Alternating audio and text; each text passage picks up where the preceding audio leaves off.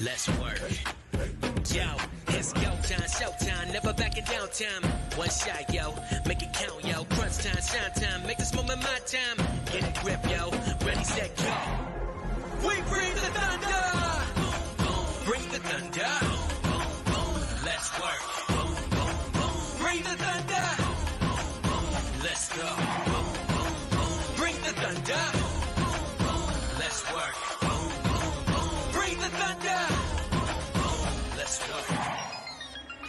Yeah, it's my time, yo time. Step into the spotlight. Get lit, yo. Let yourself go. High time, high time. Gotta go big time. This is it, yo.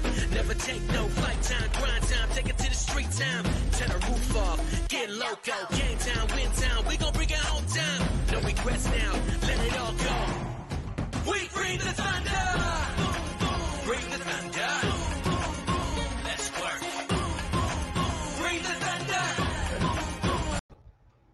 Well, good evening and welcome to the Psychic Coffee Shop. With me to I'm Techie Joe, and with me tonight, and fresh off his most recent facelift, um, and is the former chauffeur for Betty White's great great great great great great great great great grandmother, Asa Knight. Very cute. Very cute. Hi, Oh. Shannon. Hi, Ashley. Hi, Shannon. Hi, Ashley.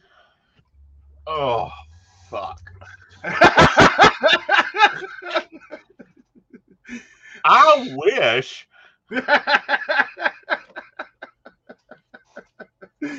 oh, believe me. Well, let, let's start with a warning for tonight's show is um if if something bad was going to happen, it was the best worst time for it.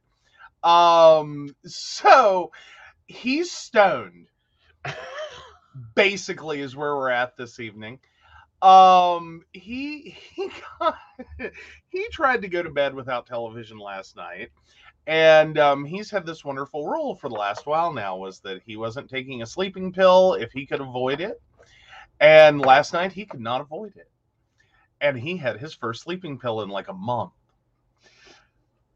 and he has been fun today Yes, because we used to have periods where Aeson was just stupid. Okay? We call it Aeson brain dead. And we thought it was Aeson's sugar. Well, it's not Aeson's sugar, it's his sleeping pill. And after being off of it a month and just not taking it if I didn't need to, you know, let's reduce the medications in Aeson's system and boost his performance. Yeah, hmm great universal April Fool's joke. I've been fucking out of stoned all of my life. Guys, today, literally, I got three things done. My tank is on empty. And I'm like downing triple mocha espressos. hmm Basically, the plan for the rest of this evening until he's doing better is to uh, uh, hand him a uh, um one of those, uh, you know, dumb blonde cards. You know, where it says "see reverse" and then the other side says "see reverse." Yeah. That should keep him entertained until this is over. Well, actually, the plan is do the show and take my happy ass back to bed and sleep this shit off. All right, they caught on. Hold on. Yes, they caught on. yes, guys, we were we're having some fun with April Fools. Yes. Yes, and Joe's getting some practice on tarot readings tonight. What? No, we were gonna let you do them. We figured that would be even worse than me doing them right now. Okay, well, we'll see. I mean, it is inherent, and there may not be filters. Um, but no, so it's been a wild day. We did get the um, Under the Table and Dreaming out. It is in your Patreon boxes. Um, and we got the Outer Circle out to the mailing list and social media. We haven't gotten the parts to go to King yet. That'll have to have have to happen tomorrow. Um, and we had a lovely new moon chat, and shots from that will be up later. Yeah, or at least that's what he thinks he has done. Otherwise, you may just have random selections from his porn folder. No, because I don't have a porn folder. Back in 2023, if I need a porn folder, that's bad. I'll just go download fresh stuff. I'm sorry, it's what year? 2022. There you go. It's that one. Try that one. Yeah. Stick with that one. Oh my god.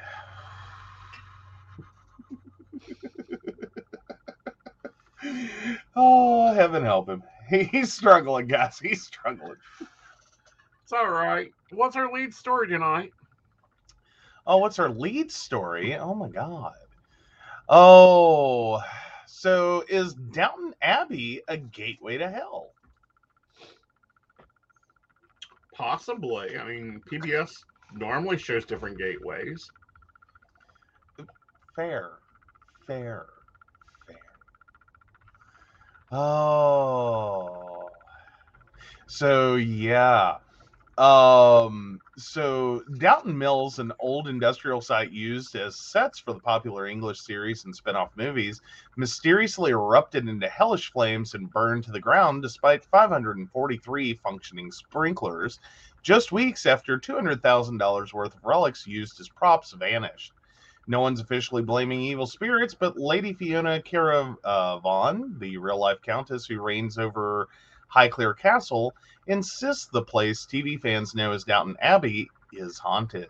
Lady Fiona claims folks visiting her ancestral home keep hearing footsteps, but when we've called out, nobody's there. A priest blessed one ghost I saw and wished him on his way.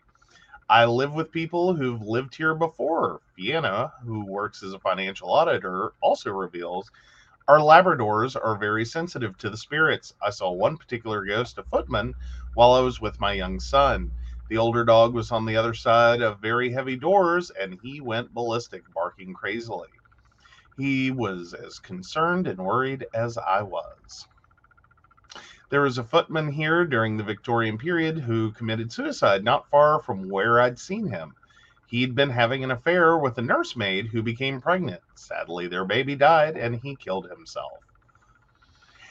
Yeah, Mm, Yeah, yeah, I think I'll go with it. it it's a cursed building. It's, it it's probably is. no, it's not actually from the Onion. I decided to go with the trusty true um National Enquirer. classified ads possible, and Yes. that would be the Inquirer. Yes, the National Enquirer. Yes. Yeah. Yes. Um, what's your opinion? Well, is that you know um, any other Inquirer, since it's not from the Inquirer region of France, is just you know um, spicy onions. No, I understand that, but what's your opinion on um, Downton Abbey being a gateway to hell? No, I don't think it's that bad. I think it's just unfortunately a very old property with a lot of history and probably a lot of weird sounds, odd noises, and crazy things associated with it. No, I'll give it that. I also think that yeah, it's probably haunted. Do I think it's the gateway to hell? No. Do I think that they pissed off a few witches over the centuries and got cursed? Right. Fair. Furthermore, if you want to bless the place, you really don't want to call it a Catholic priest or an England priest. You're going to need to call up a druid. I understand you have a registry for one. You at least have one witch in Great Britain that you could be calling because she has actually been the first witch to be able to take a tax exemption for her spell work.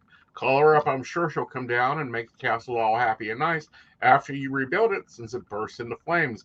My question is, is who did you turn away? True. Yep. True. True. Uh, either that or, you know, some really old electrical just finally had it.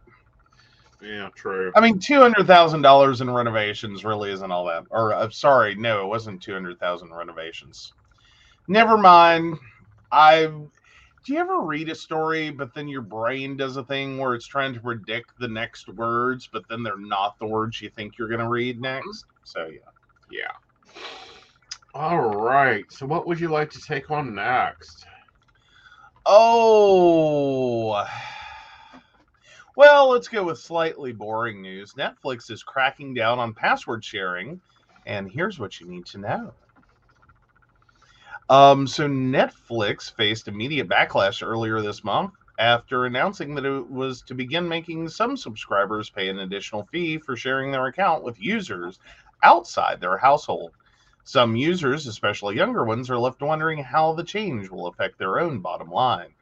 On the business front, I understand Netflix's move, but as a user, I find it frustrating, says Vel uh, Mensah, a 33 year old Netflix user in New Jersey. The outcry on Twitter was similar, with some saying they wouldn't use Netflix at all without being able to share an account.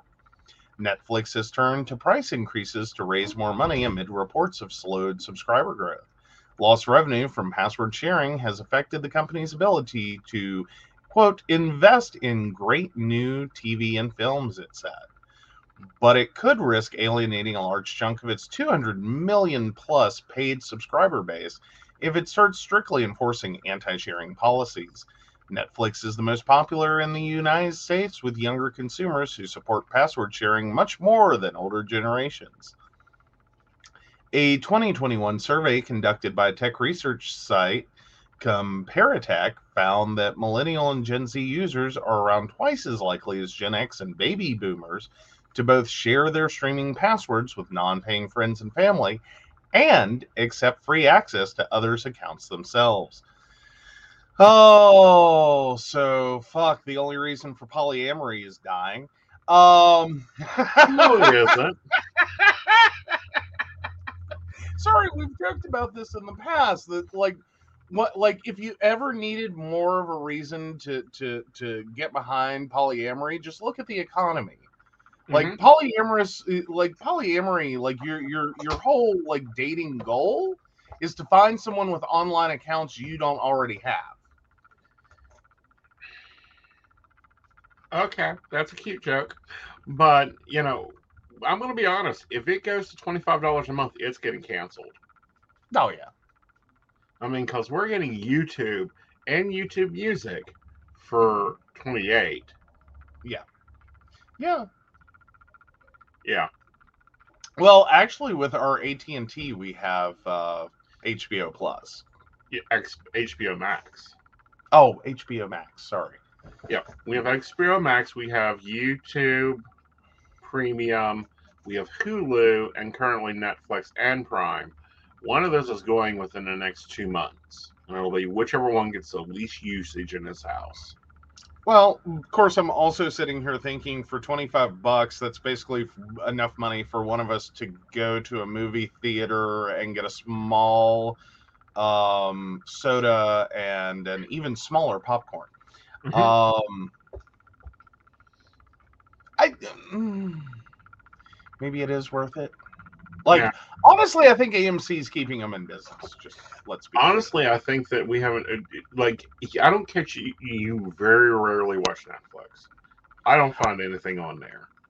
Well, that's a problem I've been having for a while. Is like I with so many services uh, popping up and pulling their content over to their own streaming service. Mm-hmm. Like, poor fucking Netflix mm-hmm. and Hulu as well are mm-hmm. both really struggling outside of their own content, like right. Netflix especially, with their uh, personally produced content um, to actually fill up a, a, a lineup. Yeah, and especially at twenty five bucks. Yeah, because now it's more like, uh, okay, well, what fucking production companies are are left? Right that haven't pulled their content over and said now we're we'll make our own money thanks. Mm-hmm. um like mm, screw that. All right. And you know ashley brings up that it's now included into t-mobile. Mm-hmm. unfortunately in west virginia t-mobile is about as useless as a tin can on a string. Um no the tin can on a string is far more useful. True. Like t the fact that there's a t-mobile store in West Virginia at all is mm-hmm. kind of like the sickest joke ever. Right. Like it gives you the illusion mm-hmm. that we have T-Mobile service. Yeah. Um, we do not. well, and they think that they've got the Sprint towers coming over, and I'm quite sure they bought that just to kill Sprint. oh yeah. Yeah. Well, either that or they are trying to improve, but then again, Sprint in West Virginia has also been a joke. Right.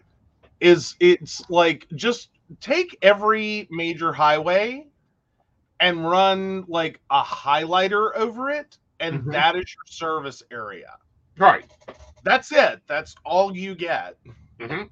If you are not, you know, immediately, and I mean immediately adjacent to a highway, you most likely do not have service. Right. Like it, it's it's a joke. Like Sprint service and T-Mobile service both have always been a joke. Um, like I, it cracked me up way back when I when I had Sprint service Mhm. um I, I literally you know came home to west virginia and as long as i stayed on the interstate Mhm. Or within like a couple of blocks of the interstate Right. i have service. You move away from that by much more hmm you you're no you have no service. You're roaming you're bouncing off of whatever tower you can find. Hmm and if there is a tower anywhere Right. um like it Yep. oh you know, Ashley remembers when Sprint gave away a free year of service, and of course she had to take advantage. I mean, any possible person would, but no, it was crappy. It's still Oh, yeah. crappy. So it was shit buying shit that makes a shittier network. Oh yeah. Well, and I do have to point out, I, I'm with Ashley. Like Sprint was notoriously bad for dropping customers for Mhm. roaming. Right. Like that was part of Sprint's whole deal. Is Sprint wanted all their customers to only ever use Sprint towers. hmm You could roam, but it was one of those things of you talk about a carrier that really cares where the fuck you live. hmm Sprint really cared where you live. hmm because if and where you work and where you go to church and where you go to school and like they want to make sure that you are using the least Right. Amount of roaming uh yeah i went through that um this my summer in west virginia after getting sprint service it was a fight Right. because i got my service in greensboro came back to west virginia and so like and i literally got it on the way out of town Right. um to come home for the summer right. and oh my god sprint like almost had a meltdown Right. Because like my first like three months of service were all roaming hmm and they were like uh no that's not mm-mm, no Well, I'm with AT. We're with AT and T. We finally got a contract system. I hate their pricing. Like their pricing is outrageous, but they're at least functional. I don't have half the problems I normally have. We are paying a little bit of a premium yeah. Well and i don't know how much we can say we hate their prices because you do have to stop and back up their pricing a little bit. Hmm like we do have three phones on uh payment arrangement. Hmm um two of those phones because they're worth it um have insurance plans and um then all three have next up. Right. So you know you start adding all the extras we have um that's where it comes in all right if we had um you know if we had bought our phones outright hmm um, didn't have insurance on them, etc., we'd be looking at like 175 to 200 a month Right. for four lines. Right. Um, so And you know, we have next up, we have the ability to add a line if it gets to the point I have to go back to carrying two phones or a phone and tablet. We have a lot of flexibility with the, with them. And you Mhm. know, and they're always coming out with new plans, and we can always switch plans. Like we're not stuck in our plan. Mm-hmm. well, and I think the best part to me is the plan that I'm on. hmm Um, gives me a lot more than we were getting. Right. um, in terms of both data and the uh, ability to hotspot. Right. Like those are two things that I'm going. Mm, but for fifty bucks a month, if you just zero in on that, well worth it. Right. Well worth it. Right. Um, and you know, Ashley's got the Apple Watch and the three phones. I can Mhm. easily go switch to and get an Apple Watch and an Apple phone. If you know Apple's new Apple comes out with the the glucometer that I want with it, I'm game. Oh yeah. Oh, but yeah. So it does. It takes a while to pay down the pretties. Mm-hmm. Um, and you know, thankfully, for one of hers is an Apple Watch, so I'm hopeful. I like. I don't know. Like, I have a question there, Ashley. Is the iWatch culture the same as like the other iDevice culture? And it's like the minute a new, like the minute Apple shits something new out, does it just start to like that's it? Like everything that came before it is now dead or dying? Mhm. And of course, I'll be upgrading this fall. Never mind. yup.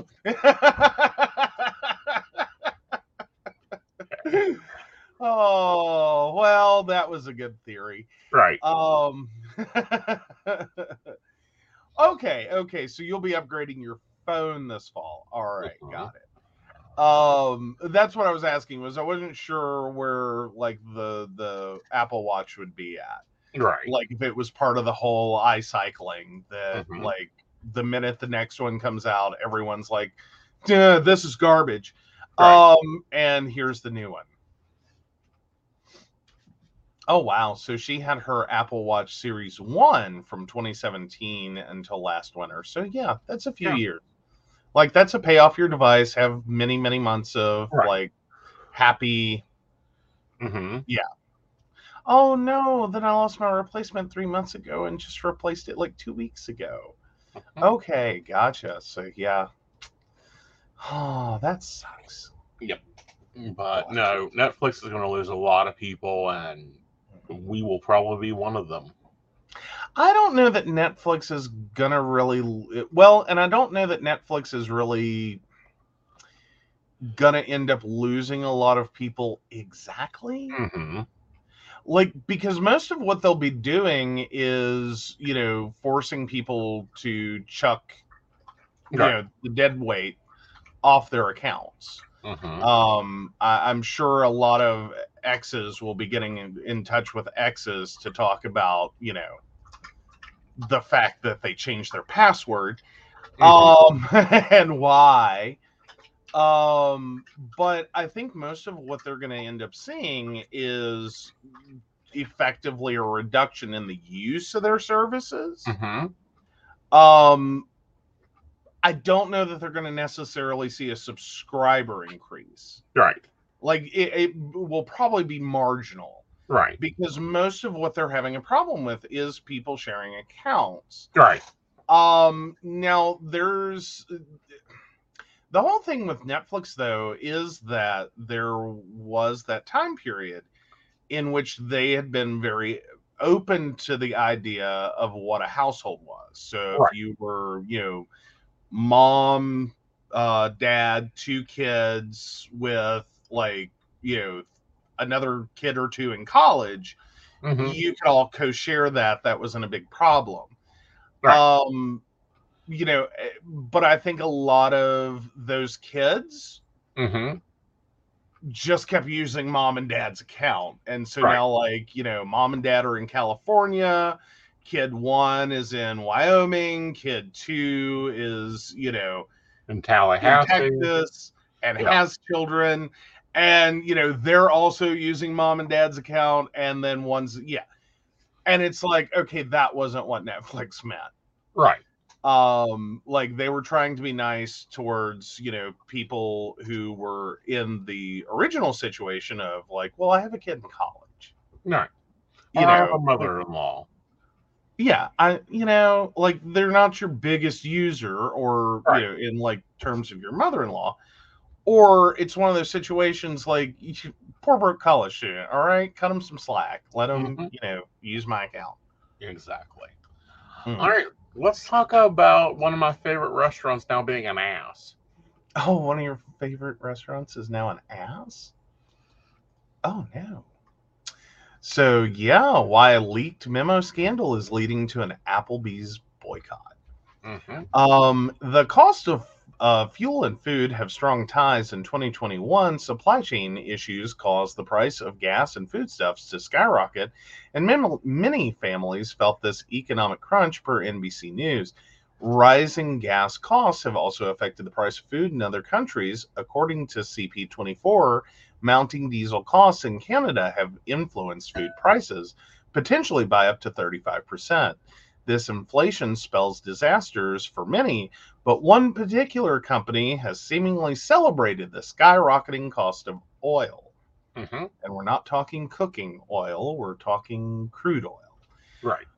So Forbes reports that Wayne uh, Pankratz, an executive director of operations at Applebee's, recently sent out an email to a number of high-ranking colleagues in the company that enthusiastically spelled out how rising inflation, higher gas prices, and the end of bolstered unemployment benefits gives the Midwestern division of the company leverage when dealing with the restaurant chain's employees. Uh, linked these factors to justify lower wages for the company's staff. Stimulus money is no more. Supplemental unemployment is no more, Pankratz wrote in the email per Fortune. This benefits us as prices rise. People who were relying on unemployment money simply will have less money to spend. It will force people back into the workforce. If these sentiments didn't appear insidious enough, the memo only gets worse and has sparked a massive pushback against Applebee's. Right. Um, anyone who might give Pankratz the benefit of the doubt should have no sympathy after examining the email in full. Quote, most of our employee base and potential employee uh, base live paycheck to paycheck, Pankratz wrote, according to Forbes. Any increase in gas prices cuts into their disposable income. As inflation continues to climb and gas prices continue to go up, that means more hours employees will need to work to maintain their current level of living. He went on to explain how economic conditions have also allowed Applebee's to outlast mom and pop competitor restaurants and how the chain can take advantage of the workforce displaced as a result of government assistant measures ending. Yeah. Yeah.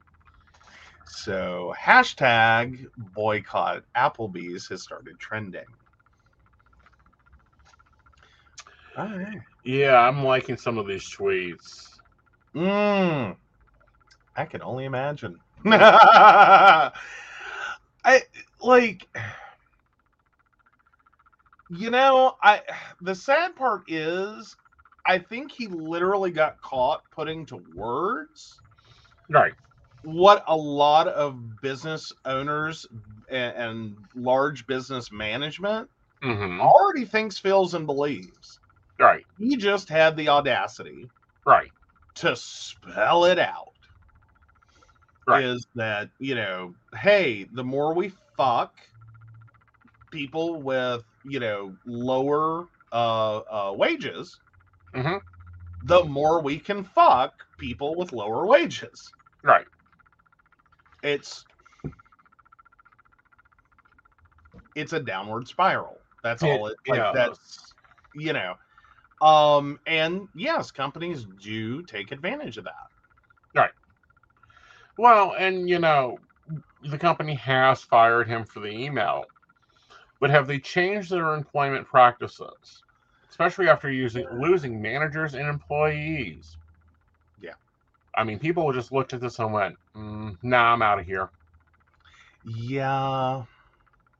I well, I I I think Applebee's is probably losing big on this one because this Mhm. is one of those situations where th- this is a pretty bad to have it said so simply.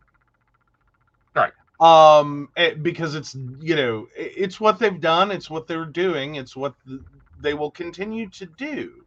Right. It's what a lot of comp- uh, most companies um, are doing. Right. Like every time you you hear this, nobody wants to work. This is what they mean. Right. Like nobody wants to work anymore. No, nobody wants to work for you. Yeah, especially since he owns 50 locations Yeah. in the Midwest. Yeah. So no, I I I don't think this is going to work out well for Applebee's. Right. I think they're probably going to end up having to go through a PR nightmare, Mm-hmm. um, and then eventually have to try to like pull their shit together and actually, at least temporarily, act like a decent employer. Well, Um, not only that, but they're going to have to pay high. Yeah. Like, if Well, that's what I mean. They Well- want to re- repay high. Well, but here's the thing: is I don't even think they're uh, like it's not even going to really be about paying high. Mm-hmm. the the whole reality and what I mean by act like a decent employer is pay a livable wage Mm-hmm. and quit acting like you know dicks. Right. But I think we're also you know the fact I, I and I, I seriously think pre-pandemic this shit had come out. Right. I don't think anyone would have batted an eye and they would have been like, yeah. But, you know, on this side of the pandemic, I, yeah. Right. No, people aren't taking this crap anymore. Right. Like, we're done. I think it's a pretty much universal theory at this point is we're done. Mm-hmm. We're done with shitty wages and shitty jobs and even shittier benefits and fucking asshole managers who are literally here to fuck you over, over and over and over. Right. Like, we're done. Right. Like, this isn't a sustainable way for people to work and live. Right. And he's celebrating, you know, um, we all saw business hiring team members at 18 to $20 an hour. They will no longer be able to afford this. Trucks is the backbones of America and fuel costs rising, so the costs so it will change the cost of shipping. Those costs cannot pass on to customers in menu items. The only area they can cut is sustainable labor. Mm-hmm. No, the only way you can handle this is actually run your business right. Mhm. Yeah. Right. I mean, the the hard and true reality here Mhm. is that yes, we're gonna probably see prices, you know, creep up. Right. And there's already businesses that are taking advantage of this. hmm That despite the fact it hasn't really harmed them at all, hmm or they're not even participating in offering higher wages yet, Right. um, are going ahead hmm and increasing prices and blaming it on increased labor costs that Right. don't exist. Right. Like, um, like this has been a, a larger part of the problem is trying to keep their labor low hmm while they, you know, make their uh, profitability high. Right. And it's like, how much profit do you need though? Right. Like fundamentally, end of the day, hmm how much profit do you need? Right. I mean, like, if you already have a profitable business, Right. where does it stop? Right. Like, th- this is a large part of what we've seen with Mhm. companies is what's a, a reasonable, sustainable profit for your for your business, Right. and then what the hell are you doing? Right. Because you know now it's wealth for sport. Right. Like you're doing, you're you're gaining wealth Right. by intentionally seeing how much human suffering you can inflict Right. um you know to to ensure that the people working for you are making as absolute little as possible hmm you know that that you you just don't care Right. as long as you know you're raking in millions and billions Right. and it's like no No. I'm perfectly happy to work for someone and help them make money that is shared throughout a company space. right. Um, I don't like buying people yachts. Exactly.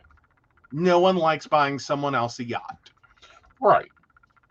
Like, not how that works. Right.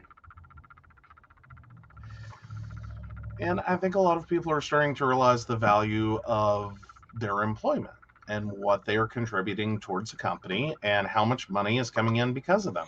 Right. So, yeah. I say this ends pretty ugly for Applebee's, but I think it also sends a message to other companies that if you're going to act like a completely amoral corporation, um, maybe you should keep your fucking mouth shut. Well, not only that, but when we're looking at business, there should be a 35% profit gain in all business. There, and that means after you've done everything, paid bonuses, paid everything else. Mm-hmm. Okay. Yeah. If you are running a business and you can't get 20% profit gain and take care of your employees, then you need to be out of business. You're not running it right. Mhm. Well, and moreover, no one owes you it. Like, here's the thing: no one owes you a business. Right. Like, and this is where I think a lot of people get confused Uh huh. who are in business. Is if the only way you can be profitable Mm-hmm. is by screwing over your workforce and, and literally going federal minimum wage on it. Mm-hmm. Um, if that's the only way you can be profitable, Mm-hmm. um you don't have a business sweetheart Right. you like you don't have a profitable business model Right. Not only You're you're making the business successful. Because here's the facts: when people are paid more, they work more. They perceive more value in their work. They Mhm. also perceive and don't look for another job somewhere else. Yeah. Okay. If you want a long-term sustainable workforce, pay damn good money. Pay it good. Pay it often. Yeah. Make it And easy to work for you. don't pay it late Well, and make it easy to work for you. yeah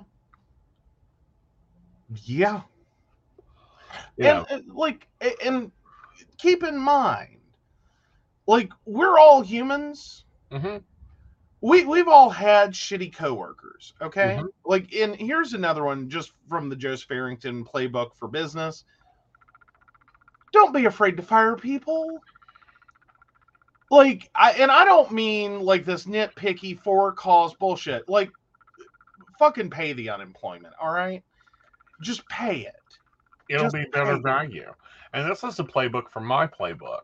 Is Mhm. you know, if you're running a business, run it right. Yeah. We both run businesses. I run multiple businesses. He has his business. We run them right. We run them fair. We run the, you know, I when we I ran restaurants, we ran them great. Did we pay minimum wage? Yeah, but our workers got set schedules. They were in all the time. You know, it was the environment. Granted, we paid a little bit more than what the average people did. Guess what? My waitresses never missed.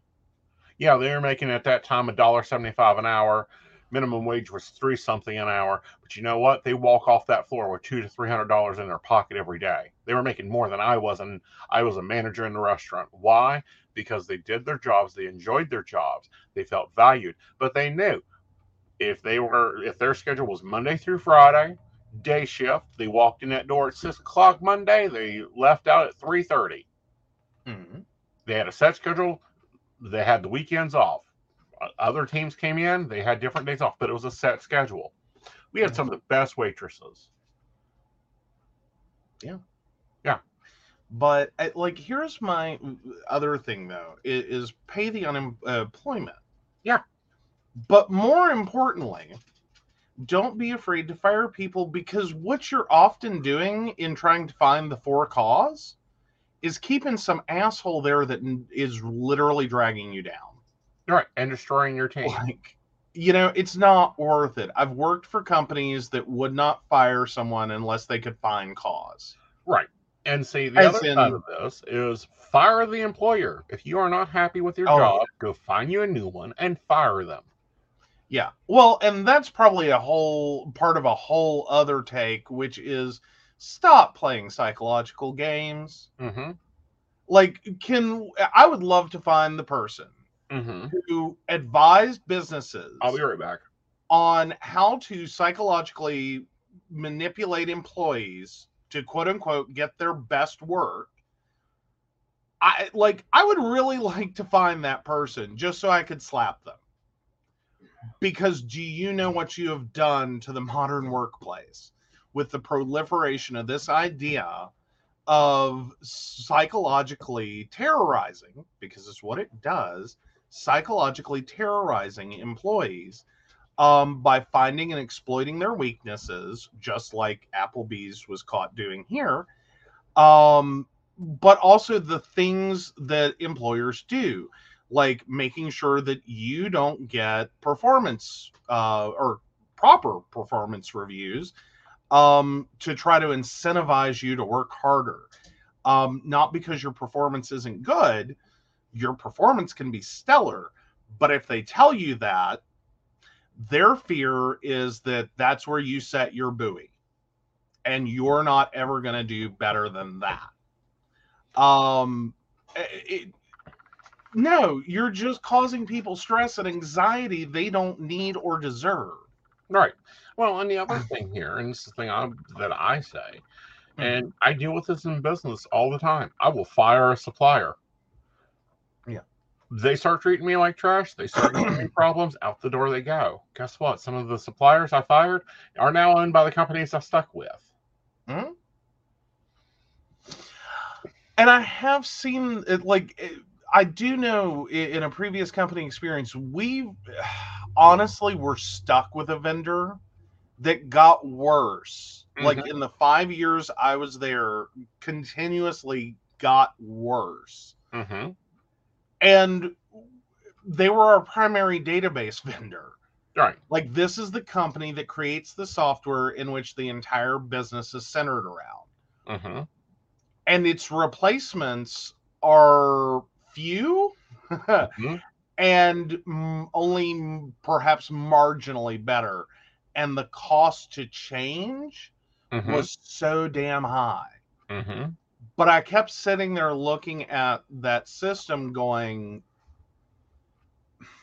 how Right.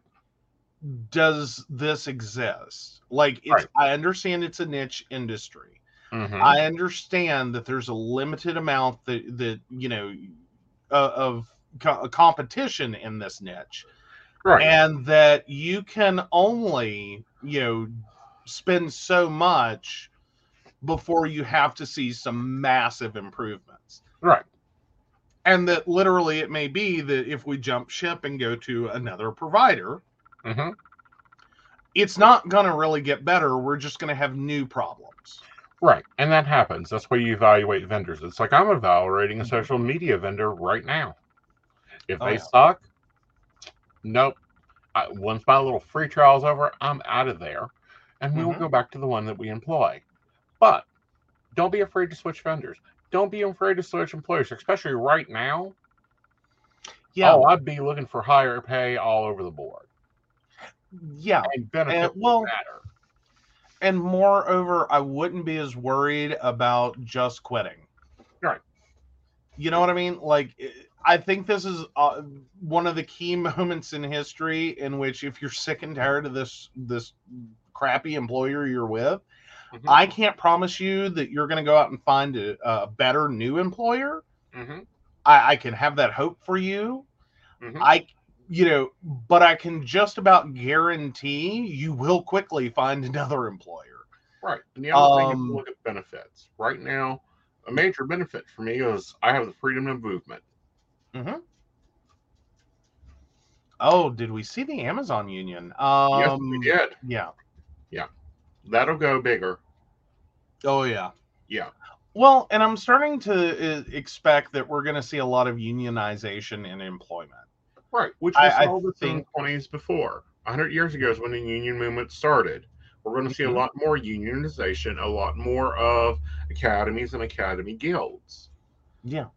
Yeah. Well, and then comes the question: Do we seem see the same drop off starting in the uh, like 2070s?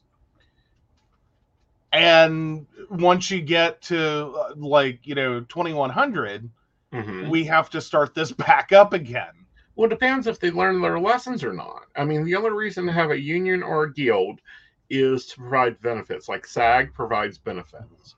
So if there was a psychic SAG, I'd join it in a heartbeat just for the retirement.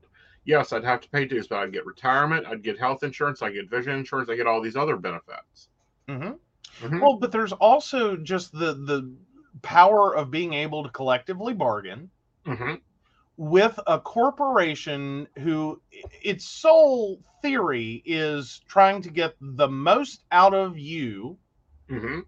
the human resource, as is possible for the least amount of cost Right. using whatever Mhm. tactic necessary. Right.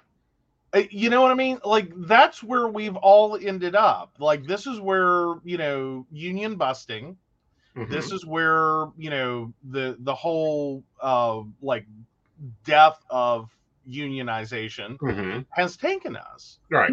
like if you back up tho- those people in the 1920s Right. like let's take miners for example were Right. in absolutely shit horrible conditions Right. and abbreviating a fair bit unionization comes in Mhm. The union collectively bargains for a shit ton of things Right. that create a fair and equitable workplace, Right. especially considering it was a fucking coal mine that was making money hand over fist Right. at the time. Mhm. Um, and th- what these workers eh, predominantly left with Right. at the end of their careers was the best possible retirement situation imaginable. Right. um you know that that had a perpetuity concept to it that Mhm. didn't just you know like well here's your 401k and you know good luck you know you'll Right. be here till you're 75 and then you know you'll probably drop dead before that or if you Right. live to 75 Right. well you know hope you can spend the money real quick because you'll be dead Right. Like that's where we are now. Like seriously generationally i've already been told i'm supposed to work till i'm 74 hmm what? I like i what? Right. how in the hell? And this was all predicated on the idea. Even Mhm. then like they were looking at us turning 18 and telling us you were going to work until you're 74 and we went what and built around the idea that we were going to have like we were going to be non-union employees Right. that we were not going to be able to save enough for retirement. Retirement costs were going to skyrocket. And legitimately, we would not be able to retire until we were 74. There was no way. Meanwhile, you know, our, our life expectancies have not gone up so tremendously Right. um, that, quite frankly, we were told you're going to work till you're dead hmm we are going to work you for minimum wage, minimum hours, minimum benefits till you're dead. hmm And then your children may inherit the balance of your 401k. Right. And to answer Ashley's question, no. Um, I don't have enough film time to join SAG. Um, and there is currently no union or guild that provides benefit like SAG does for psychics. Right. Yeah. So I'm not part of SAG. If we do get to be monetizing enough viewing hours, we can technically join SAG. Well, that's on the well, that's on like the YouTube side of it. Right. Um, but psychic side. I don't know. Maybe it's time for a psychics union, honey. I think this is very much time for a psychics union. Why don't you take that up Where do you want me to fit that in? Between nap and gym or after gym? after gym. Okay, well that means you'll have to cook dinner for the next 20 years. Okay. That's a lot of freaking macaroni and cheese. Hey, the the horrible things I I will do Mm-hmm. for the people. Mm-hmm. Um, Viva la resistance. right. um.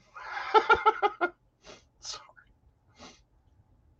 Um, but it's very um, interesting. Some of the things. Granted, I have negotiated union contracts before. Um, I have, you know, been on the bargaining side of the table. I have gladly looked at a nursing administrator half drunk on vodka because that, that the union used to give me vodka for negotiations because they knew the more I drank, the bitchier I got. And looked at her and says, "I will pull every fucking nurse off your floor, and you'll be changing diapers by ten thirty. So let's try something else. So let's try to talk that one over again. I think we deserve a 25 cent raise.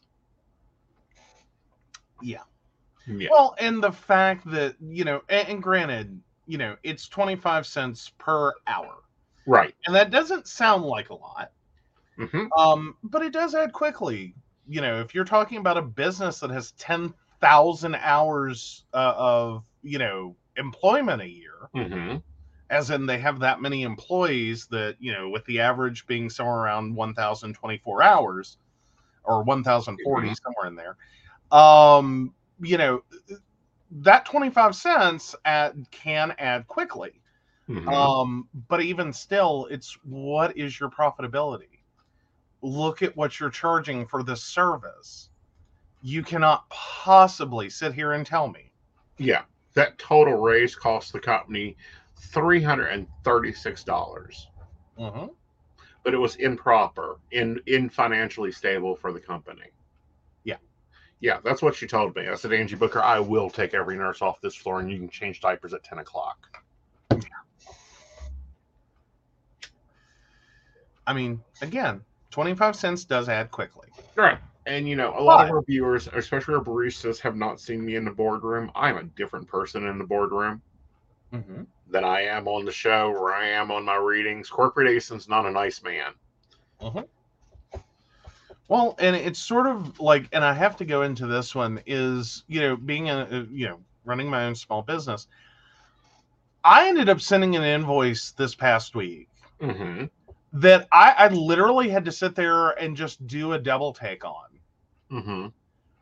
because part of me is like, that is an insane amount of money for what I Right. did. Um, another part of me is going, but if I don't charge that, I'm going to lose my shirt. Mm-hmm. Like literally, Right. I will be paying to do the job Mm-hmm. if I don't charge this. Right. and it's just one of those things. It's like th- this whole like ten dollars an hour concept Right. is ridiculous. Like if I drop my rates that low, Mm-hmm. the gas prices right now, Right. that one on site, one on site would have killed me. Mhm. Like that's it. I didn't make any money. Right. and I'm just sitting there going, "Wow, Right. wow." Right.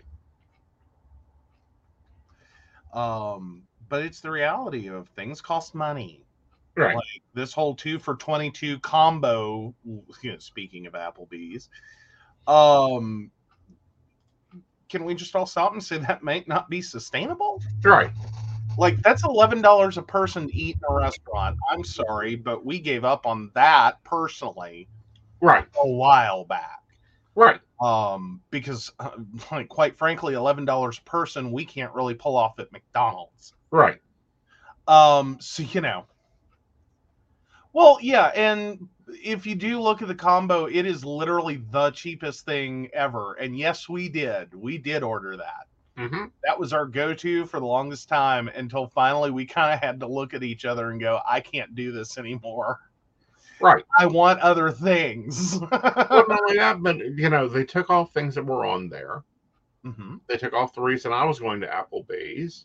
They took off the reasons that you, the things you liked at Applebee's, and I'm like, Yeah, because it started, it had a lot of popular items. mm-hmm. And then it got down to the point of like, it's fucking noodles uh, uh, Alfredo sauce and a couple of sprigs of broccoli. Right. Um, shit, I can do that at home for less. Right. And that's also a thing is I can run and you know, like I can look at a menu item and run how much that menu item costs the company, Mm-hmm. including a overhead and paying the waitress to bring me the food, and go, no, that's not worth it. And that's a hard thing for that's hard to go out to a restaurant with me and me sitting there debating items. It's like, nope, not worth it, not worth it, not worth it, not worth it, not worth it. No. Okay, that actually sounds tasty. Well, sounds tasty and is worth it. Mm-hmm. Like seriously. Seriously, the best restaurant I've seen that's actually worth it and worth going out to eat is um, Ruby Tuesdays. Yeah. Oh yeah, and uh, yeah, half the entrees add at least two dollars on that combo. Yeah, Right. Yeah. Yeah. Yeah. Like everything that you want is at least another two dollars. Mm-hmm. Most of the things you would actually want aren't even in that. Right. and your appetizers are ridiculous. Right. Like, and they have been. And I'm sorry, I don't care that. Uh, I have this opinion, uh, you know, without Applebee's Right. being caught with its pants down. Like, that's an added bonus in this moment. Right. But yo, two for twenty-two is some bullshit. Right. Like, it just doesn't work. Right. Um, and more importantly, like, it, it's not even now. Right. like it's it's garbage it's you know if, if i just want to be seen in a restaurant while being poor Right. that's how you get seen in a restaurant while being poor Mm-hmm. but even at that it's it, like no Right. Well, and again, that's why I like Ruby Tuesdays. They have a lovely salad bar. Their steaks I've never had to send back. Mhm. Uh, because if I'm going to a restaurant like that, I'm very basic. I like a steak. I like a potato. Give me a good salad. Bring me some fluffy bread, and a drink that's worth it. yes that isn't an arm and a leg Yeah. like i am still lost on how like basic sodas got this damn expensive Well, especially when they're costing the company two dollars and thirty three. No, they cost the company thirty three cents a glass. I- like I eh, what like I am just lost on how we allowed drinks to suddenly be like four dollars, Mhm. five dollars, six dollars. Right. And I'm like, that's not I mean, double check it. like I it, it's syrup and water. We all know this. We're Mhm. well aware. You know. I I can get there being some labor costs associated associated with like lemonade and you know, and you're gonna have a few of those, and so you know, or lemonade, sweet tea. Like if you're in house making any of your drinks, Right. I get that. I don't even have a problem paying like six bucks or paying like you know two dollars a glass Mm-hmm. um on like you know my freckled lemonade or my strawberry lemonade whatever it's called at a particular restaurant Right. i dearly love it it's worth it to me i'm gonna have four of them yes i just spent eight dollars on drinks And it's cheaper than you know if i were an alcoholic Mm. um that was my end is because I know what it costs for Aeson to go to a bar. mhm. Aeson at a bar night, you can count for $150 in drinks and tips. Yeah. Guaranteed. well you at might least, as well have that then- available. at least then No, now. okay okay Yeah, now. I'm, i'm, gonna spend saying you know, strawberry daiquiris are 950. Okay. Tipping the girls that are dancing, and I'm nice queens, tipping the gentlemen that are dancing. Mhm. Yeah, you can account 60 bucks at least. okay Flat out of the budget. yeah Because I ain't going to a show not tipping somebody. That's ridiculous. Okay, so what's the magical answer from Google on uh, beverage cost? Like, uh, as in, we're talking carbonated beverage cost. Carbonated beverages. Let me double check. Soda syrup box. All right. So if they're ordering it retail, they're paying $89 for a five gallon box of syrup. That'll make almost 550 drinks. The carbonation delivery is 200 and then the water we'll give it another 50 All right. So assuming um all right, let's run through that again. So it's 89 for the box, Mm-hmm. um plus how much for the carbonation? we will give it 200 delivery Okay. And then the another 50 for the water. another 50 for the water Okay. And all of that Mhm. um that uh $339 divide by 500 divide by 500. right So pure cost is 67.8 cents. okay now you add another 30 cents for labor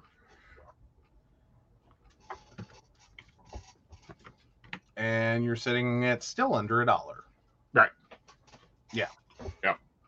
And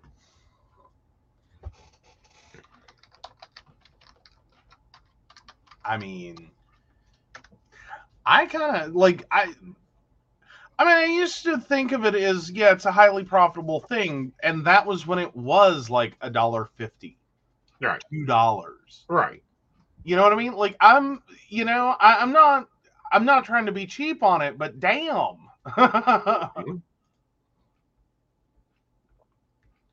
like we know it's not going in labor. right like you know your your uh, uh tipped wait staff making minimum tipped wait staff wage is not seeing anything out of this Yep. And drinks. Uh, come on, just give me the drink. I don't want the. Yeah, they're charging three dollars for cokes. Yeah. Okay, so that profit alone Mhm. is on their cokes. Yeah. Well and as again you the amount you would have to consume because you know they're loading it with ice Right. Like that's the oldest you know restaurant trick in the book is load that fucking glass with ice Right. Well, I, that I was counting for the ice dear. yeah well no i'm just saying though Yeah. like I don't like from the point in which you were counting your 500. Yeah. I'm curious how Mhm. much of your memory of that and how much ice was actually in the glass. Three fourths of a cup of ice. Okay. Okay. Yeah. Okay. I was just making sure. Yeah, I ain't lost my skill. about. So Mhm. you know, take it away from the three dollars, please. Oh, so the 97.8 cents from $3? Yep. Okay. Is $2.02. And profit. Yeah.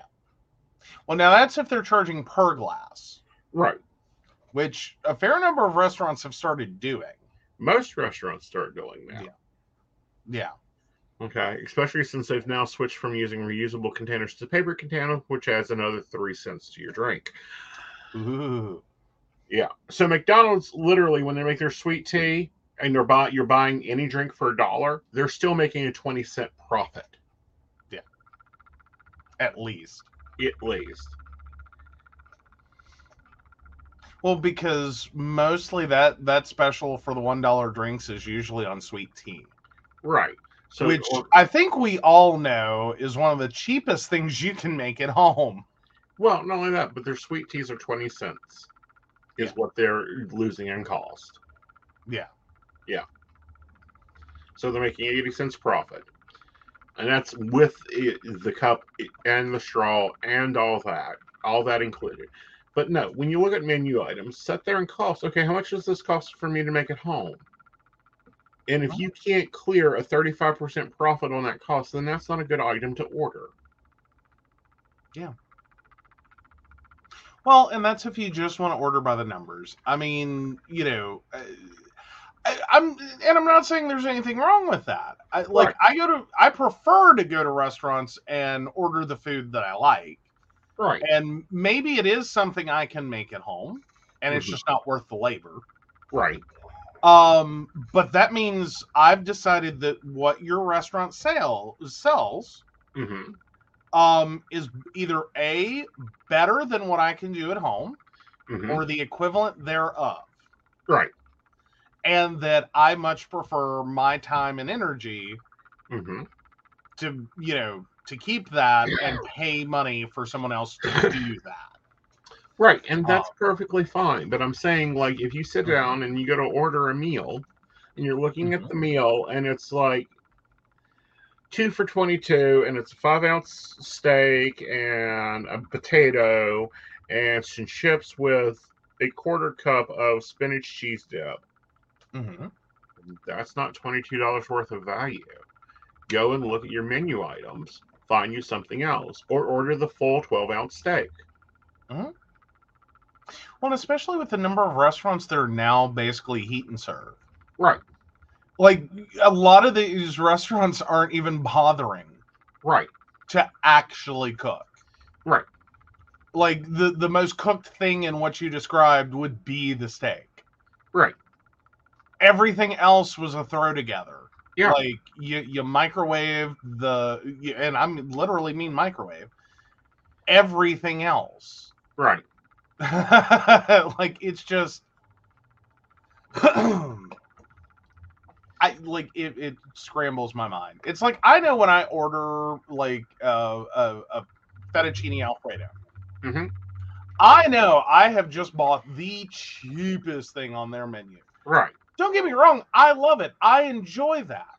Right. I don't even really have a problem up to about nine bucks for that. Right. Like I, I can be okay with that. Right. Like the cost of ingredients plus my labor. Right. Okay, I can be okay with that. But knowing that you're not doing anything that much different than if I go to the store, or buy a Mama Michelina's, and throw it in the microwave, Right. that kind of, you know what I mean? Right. Like, well, shit. like, I got to be pretty damn tired. Right. to not feel like going to the grocery store, picking up a Mama Michelina's, Right. um, and throwing it in my microwave. Right. Like, oh god, I cried one time at Applebee's over microwave Sheetz sticks. Mm-hmm. Yeah. Yeah. Yeah. I don't understand anyone that does a microwave cheese stick when they got a deep fryer right there. Drop and go. It's bad if I can get better food at cheese. Seriously. Seriously. and I would have sent them back, Ashley. I would have sent them back and said no. Oh yeah. Well, I mean, at that point, it was like, fuck, I could pull that stunt at home. Exactly. You know, like, I was upset already, and it was a long day. I, you know, I hear you. I really do. I've had that day. hmm Um, in terms of, um, and I think we've talked about it on the show. The day I dropped my cell phone in uh, 33 ounces of sweet tea. hmm Um, and I completely lost it. Right. in the middle of a restaurant. And I don't mean angrily. I was not angry. I just like had a meltdown. Right. Like I was just done. Right. Oh. Oh, I just wanted some good cheese sticks for dinner. I, you know, I hear. Mhm. I'm there. Oh. We are so sorry your cheese sticks were ruined. That was and I get it. Like there's some things that it's like I've had a horrible day. Like you really have to look at why people eat out. Like some of it's celebratory, some of it's I'm too lazy to cook. But there's also the like this is a treat for something. Right. You know what I mean? Like I am a food made motivated human being, and sometimes, you know, um, maybe it's been a really good day, Right. And I am food rewarding, which I know is technically bad, and there's a lot of people that really hate that idea. And then there are other days in which I'm just trying to give myself, you know, the will to keep moving Right. you know and I, I like i hate to say that like an applebee's cheese stick Right. was my you know will to live but I could quickly see it becoming my 13th reason. Mm-hmm. You know what I mean? Like, I've had those days where it could have become my 13th reason. Right. like, that's that's it. Mhm. But yeah. Totally agree. All right. So apparently it looks like Russian oil tankers have a problem with their transponders. Oh, they don't have a problem with their transponders. Go into this one, darling. oh yeah, Ashley says it was the tip of her iceberg. Yeah, I'm there. I get you, Mhm. girl. Uh, Russian oil tankers are vanishing off the map. Russia's invasion of Ukraine made the country a pariah in the global energy market. Since the war started, a de facto embargo on Russian oil has emerged, with oil companies, trading houses, shippers, and banks backing away all at the same time. Now, however, there are signs that Russian energy is drawing interest from potential buyers, at least in the shadows. As the war in Ukraine drags on, Russian tankers carrying crude oil and petroleum products are increasingly disappearing from trucking uh, tracking systems. Mm-hmm. So called dark activity, where ships' transponders are turned off for hours at a time, has in the past been viewed by U.S. officials as a deceptive shipping practice that is often used to evade sanctions. Dark activity among Russian affiliated crude oil tankers is up by 600% compared with before the war began, predictive intelligence company Windward told CNN. Um, quote, we're seeing a spike in Russian tankers turning off transmissions deliberately to circumvent sanctions, Windward CEO Ami Daniel uh, said in an interview. The Russian fleet is starting to hide its whereabouts and its exports. Mm-hmm. Oh, yeah. So basically, what they're doing is there are companies willing to, um, with Russia being now uh, a pariah, um, they can't command quite the price they used to on their oil. And they're developing a little bit of a backlog of it. Mm-hmm. Um, so what is happening is companies are taking advantage of this despite embargo, despite you know everything else, and, and even the world opinion, if it were ever known, that say you know throwing out a big name just because it can, not because I'm accusing them of anything, but BP Oil buys Russian oil, um, would be a horrible headline. Right. Um, despite that, the cost that they can now get it for because Russia is in the situation that it's in, um, it, it's considered an offer you can't refuse. Right. Um, in terms of businesses, and this is the problem with business. You're looking at that bottom line without any moral, ethical involvement.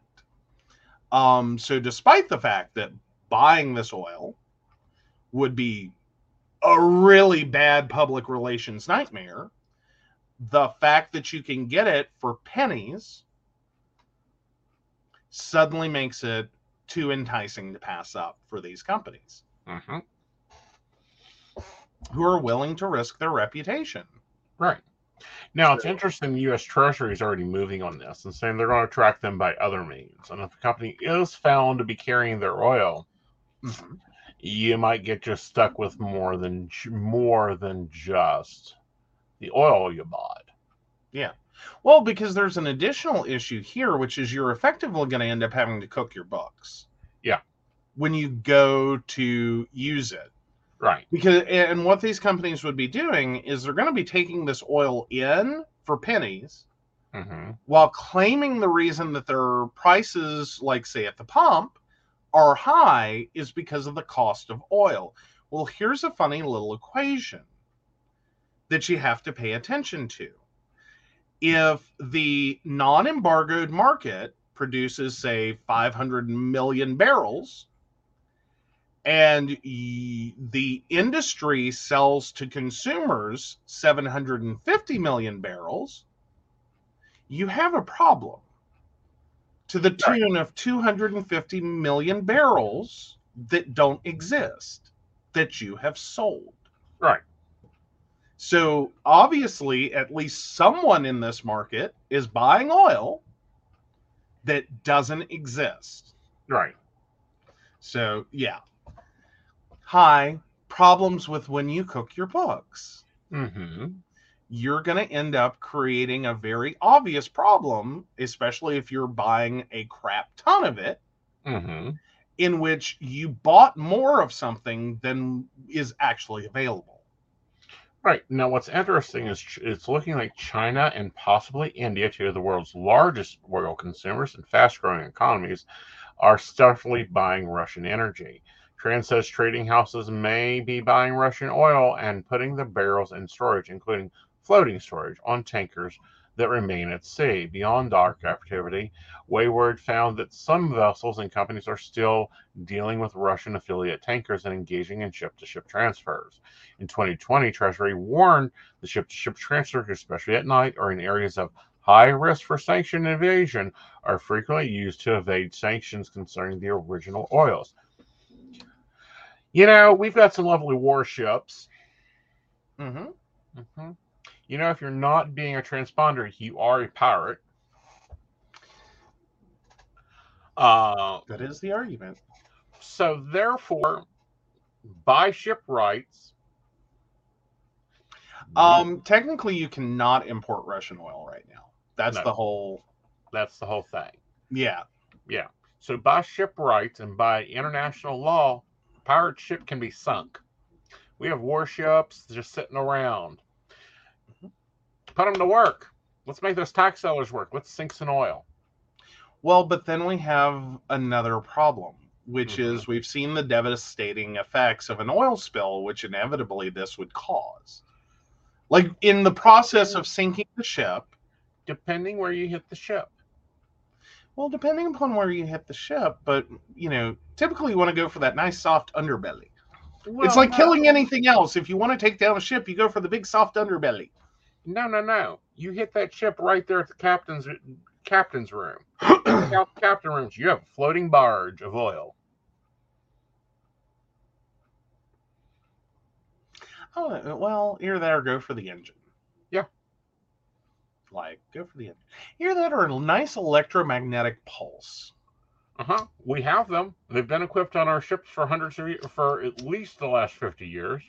I mean, just leave it dead in the water. Mm-hmm. Like not harmed physically, but dead in the water. Mm-hmm. And then you have a moment, I'm Mhm. sure, as you know, captain and crew of do how long can you survive here? Uh huh. because now you you are an island with no electricity. Mm-hmm. Do you, how long can you survive? Especially since you're now an island Mm-hmm. that has no trade mm-hmm. because you're carrying Russian oil. well, not only that, but I wonder how fast. Mhm. Um, how many it would take before this suddenly stops? I say four. Mm. I don't even know you'd have to go that high. I, I think it's one of those things. If you can't find a crew to to staff a vessel, Mm-hmm. you can't move oil. Well, you know, the United States Congress did pass marine um um oh what is it? Anyway, it's licensed to pirate any Russian controlled ship. Mm-hmm. As long as you're Yes. flying the US flag, you can pirate a U uh, a Russian ship. And I believe other countries have as well. Like France seems all down on it. Oh yeah. They're like, you know, ahoy! Well, not only are they ahoy, but they're like, ha, come along, let's go. We are old pirates. We taught them how to do this in the 1600s. Let's rock this, Roy. Basically. You know, we have those. We have a lot of Somalians that are already pirating. Oh, Somalia, go up north, hit that Black Sea, collect as many as you can. Remember, take your prisoners, drop them off in the barren Iceland. You have a brand new ship. Though you know what I've found interesting is with the number of Russian coal companies in West Virginia, Uh huh. we haven't heard much. Well, we have, but we've heard it out of a different venue. Oh, you know, and this was one of my best retweets this well, my, one of my best tweets this week. If you guys aren't following um Ace and K on Twitter, you're missing out on the show. Cause you know, I keep handing it to a few people.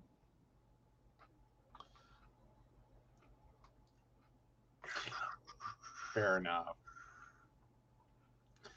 Oh, Yeah, Um, boy, but of Russia. course, you know, we saw it from Senator Capito and her stance on, you know, that we need to be energy independent right now. Yeah. Yeah. oh yeah, we are seeing it from the stupid side of like, well, West Virginia will sell more coal, and it's like Mhm. selling more coal. Right. Bless your heart, is not the answer, and Right. it doesn't help West Virginia. Right. how many ways like justice will be well helped by the way he had to he sold and bought back his coal mines from a russian company Right. um you know but like just to bring that up um Right. the only person helped Right. that actually lives in west virginia from selling more coal from west virginia Mm-hmm. is i think at this point jim justice Right. that's it one human right. like everyone else has been basically pushed out of the uh, out of the industry by machinery. Mm-hmm. You know, there's a very few number of people Mhm. still left in coal, Right.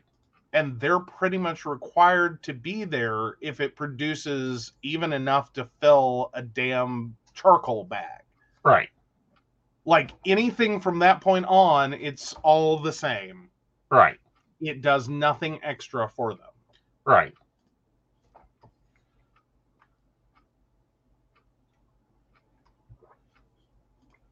So anyway, my comment back to that was, mm, do you realize you sound like someone who's mad about the horse and buggy not being used anymore? It's time for Western to move forward and strike while the iron is hot. Um, retain the miners to run solar and wind plants, make batteries, and make West Virginia energy capital it can be. Mhm. Yes, my English is bad. Hello, my English is bad for one reason. Um, I only have so many characters to educate the dumb bitch. Fair enough. Um, but no, I mean, I don't know. West Virginia is killing me with this whole coal is the answer. It's like Right. no, coal was the answer. It was. Mhm. It was many years ago. And, and through our, our, you know, ginormous because it was Mhm. it was a long time. Right.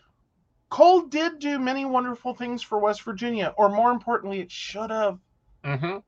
It should have taught us the value of a union. It should have taught us about exploitation by employers. Mm-hmm. It should be the shining model example mm-hmm. of how, mm-hmm.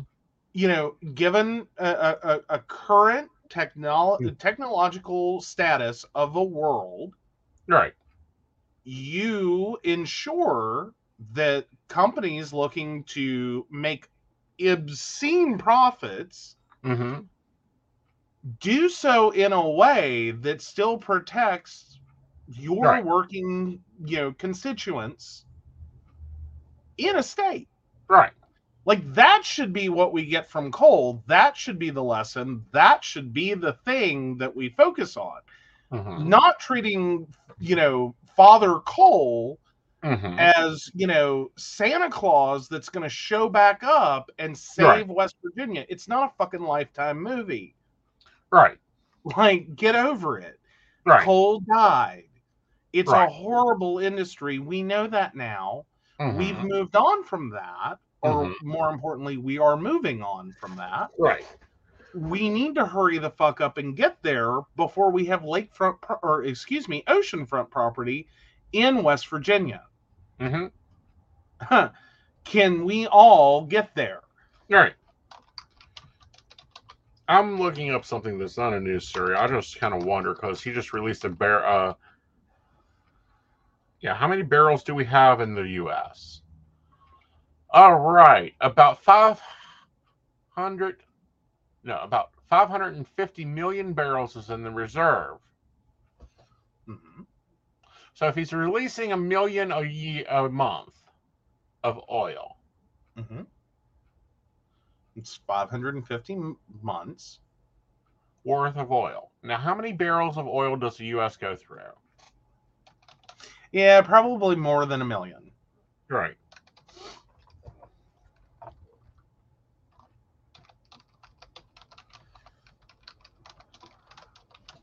Granted, the whole point of strategic reserves is this. Yeah. That's like, why we created this in 1979. huh, like, Okay. So we go through, on average, according to 2020 numbers, 20.54 billions of oil daily. yeah, so that 550 or okay, run that again. That was how many per day? We go through 20.54 20.54 barrels? million barrels. Million barrels. Yeah, so that 550 is not going to last long. Well, Um, it may last a little longer than you think because we also got to look at what we produce. Okay. Okay. So divide that by 20.54 equals. Actually, the the reserve alone would last us 26.7 days. Yes. And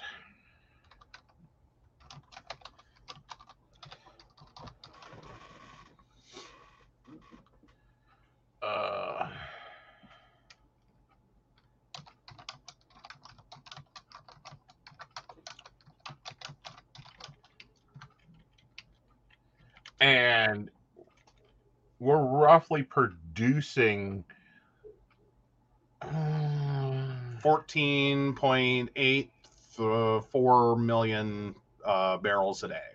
Yeah. So if we're going through 20, all right. So the net difference right um, between 2054 and 1484. right All right. So let's clear. Now, Ashley, Um, we are boycotting Russian alcohol because it can't be sold in America currently. So Y'all guys remember Cuban cigars? Yeah, it's now Russian vodka. So 550 divided by 6.3 Uh huh. um that well that'd get us three months almost 87 days Right, if we release the net difference right. But And that's not even necessarily that's what we're currently producing right, um versus what our capacity may be right.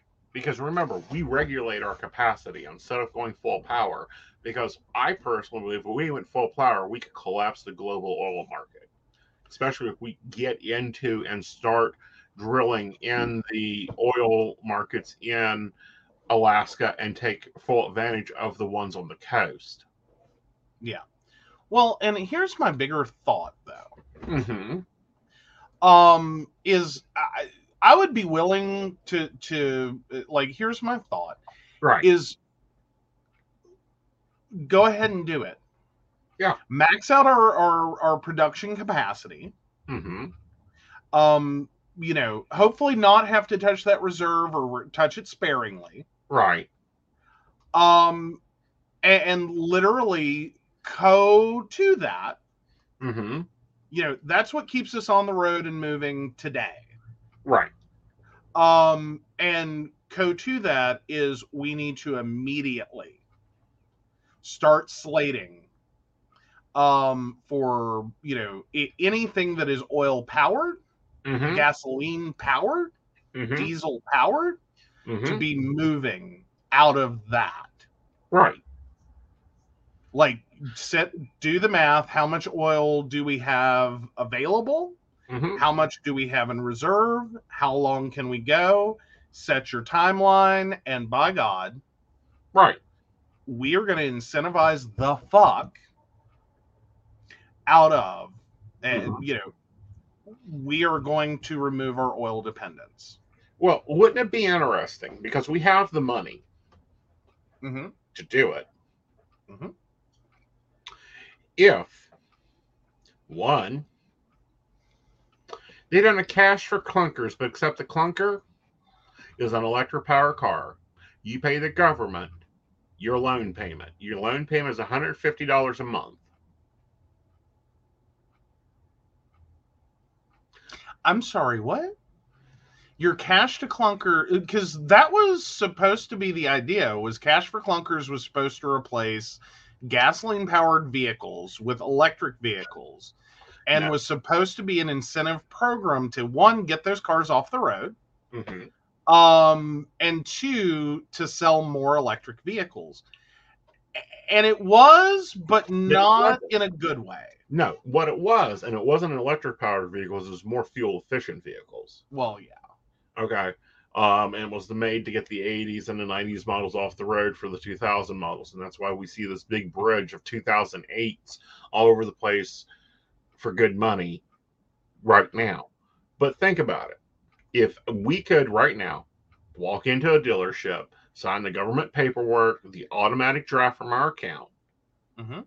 and finance us electric cars for $150 a month, and all we got to do is hand in our two titles.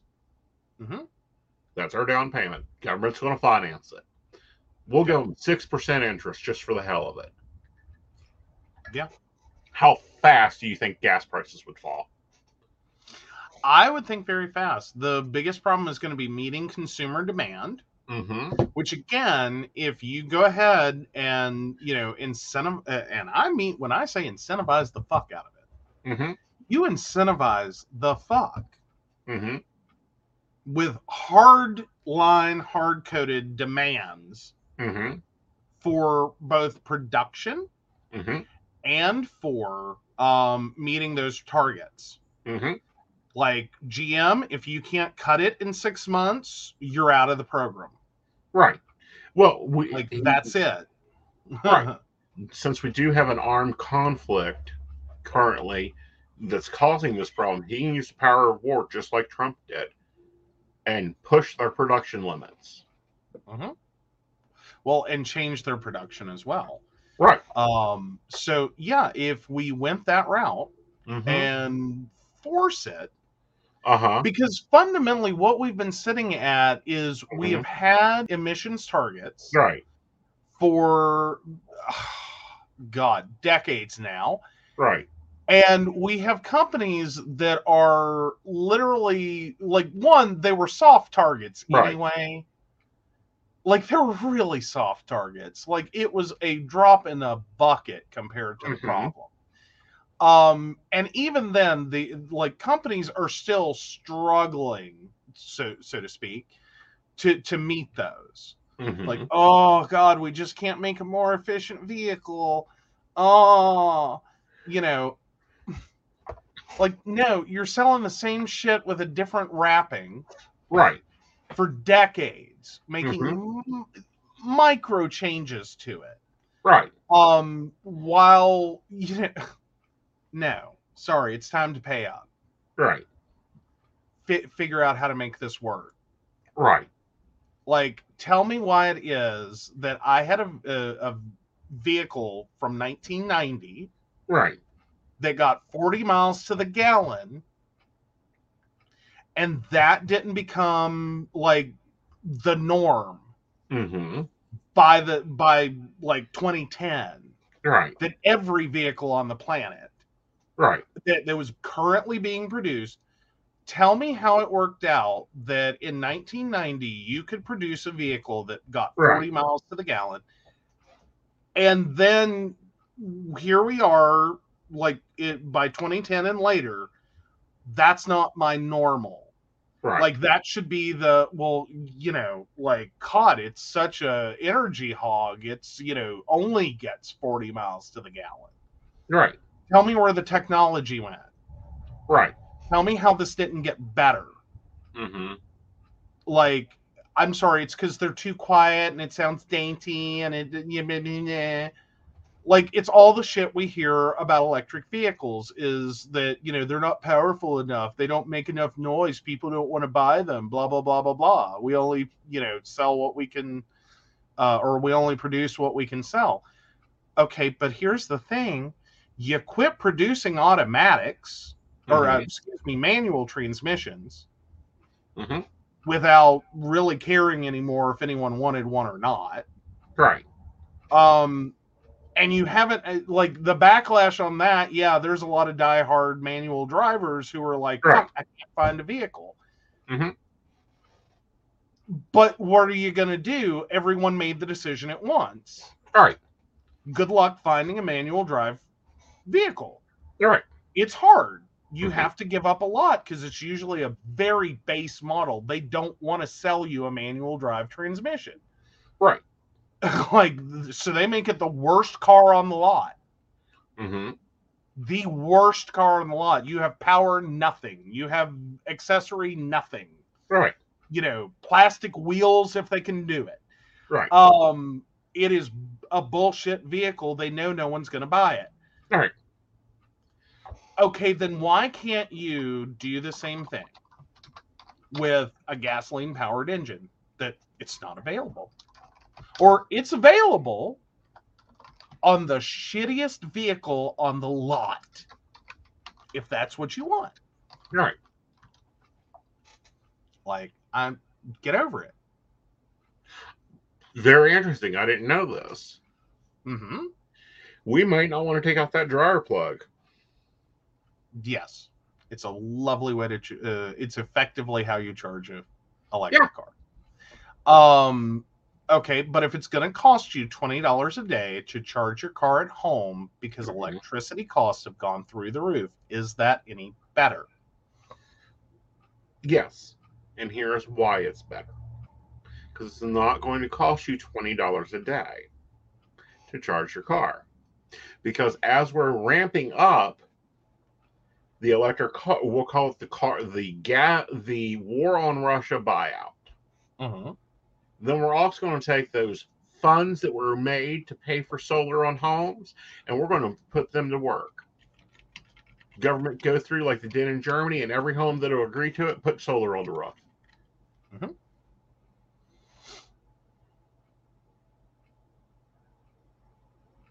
Um, and current energy costs for charging um, at 13 cents per kilowatt, which if you're outside of Texas is about what you're paying. Mm-hmm. Um, so the current recharge cost is about nine dollars a day. Right. Um, so cur- in current gas pricing, you're talking about two and a little change gallons. Yep. To uh, cover a hundred miles. Right. Right. and if you fully uh, deplete uh, well that's on a 200 mile range on an e electric vehicle that's fully depleted Right. so yeah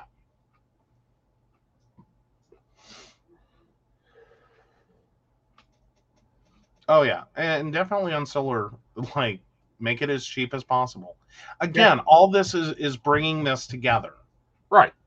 and, literally making it be the dumb choice to Right. keep using oil. Right.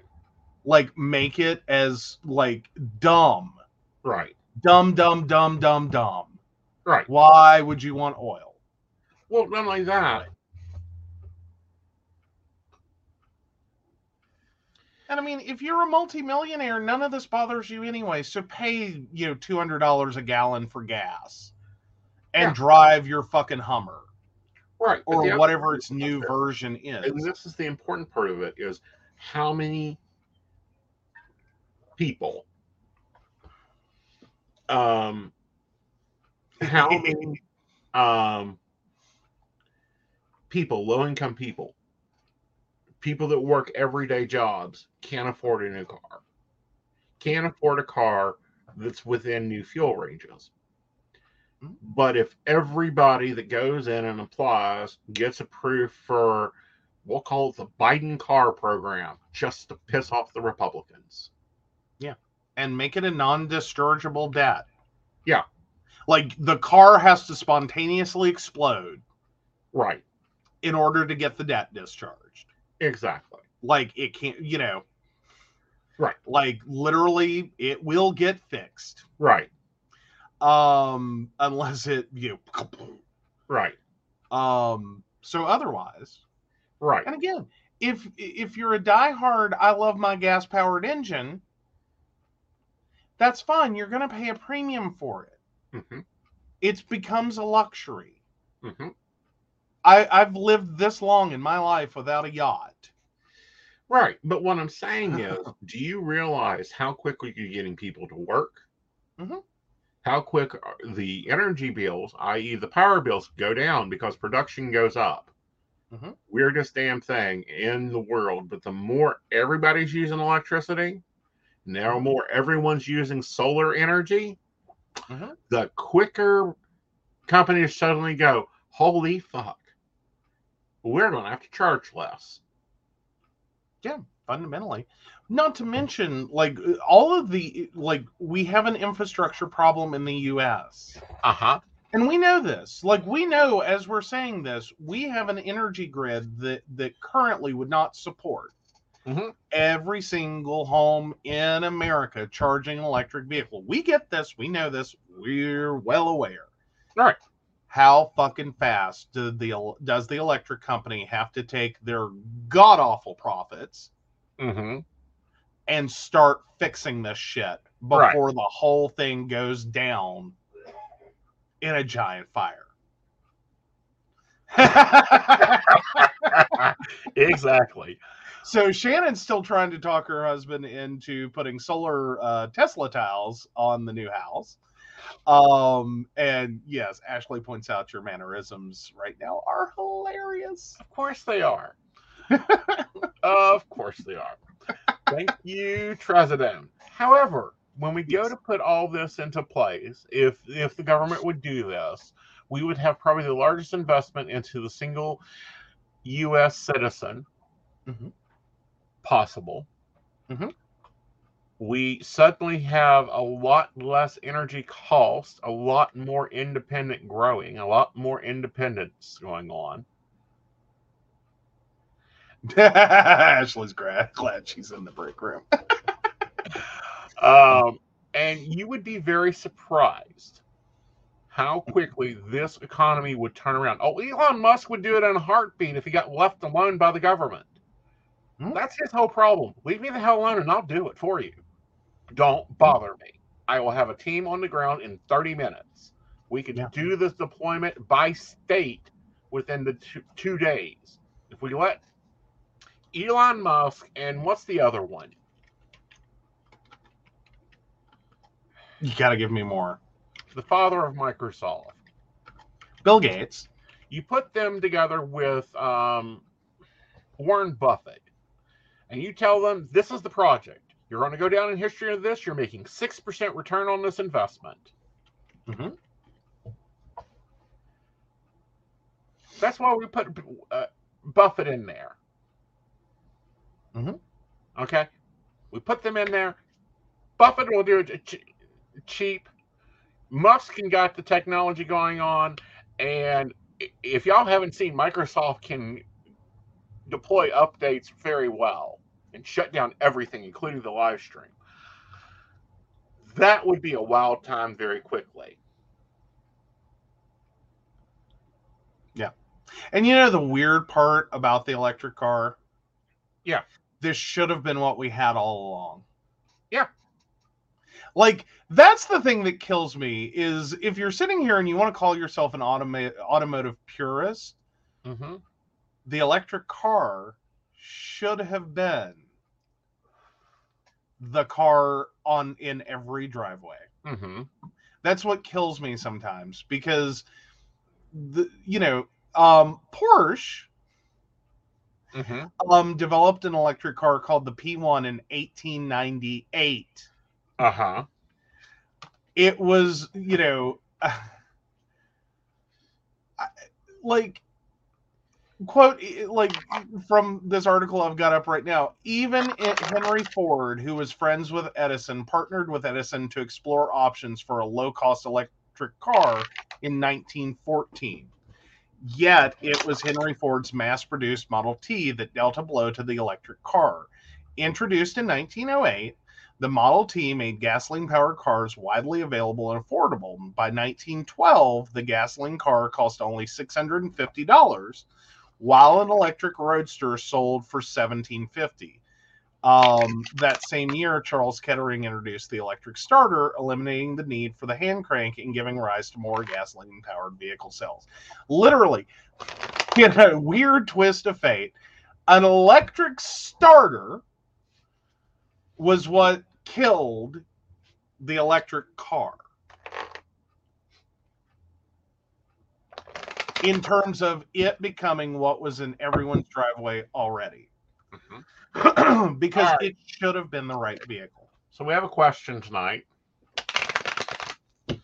I'm Oh. going to use Thoth. Ooh, Yeah, we all know about Thoth. all right. You read the question, I'll do the cards. All right, so it's a finance question. Um, Ashley, eight twenty six ninety six. I think some moves have been made in a forward direction with my rental complex. Are they really turning in my favor?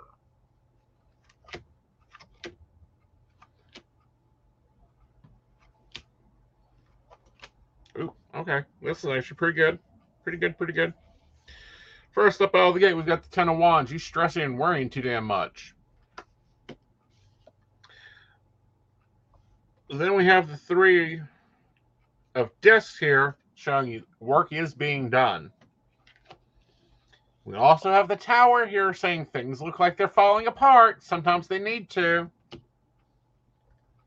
And then, of course, we have Fortune, the Wheel of Fortune, where it stops, nobody ever knows. However, the final outcome is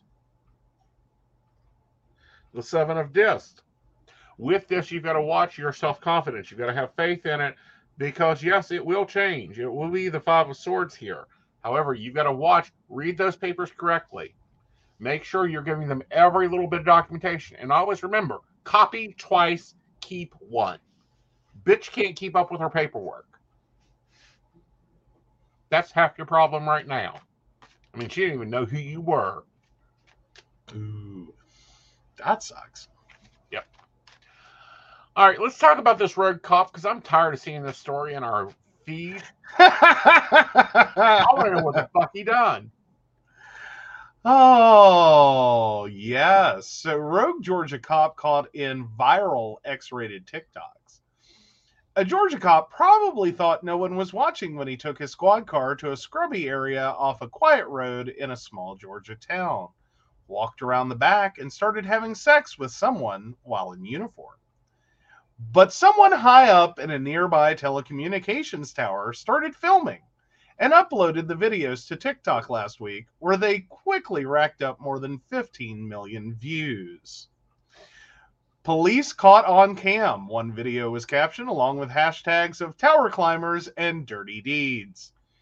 Now, the officer, identified by local news channel WRDW as Millen Police Officer Larry Benjamin Thompson, has quit and a record of past misconduct has come to light. Satellite maps from White Oak, mm, excuse me, White Oak Road in Millen, a town of about 3,500 people, about an hour south of Augusta, show the same tower, nearby cemetery, and patches of dirt and brushes, uh, bushes, excuse me, that can be seen in the TikTok videos. The map also shows a school across the street. Millen Police Chief Dwayne Harrington told WRDW he was planning to meet with Thompson on Monday about a video, but Thompson quit beforehand. Georgia state records show Thompson had worked on and off for the department since 2015. According to Millen City Council meeting minutes, Thompson was involved in a car crash while at work in November 2019.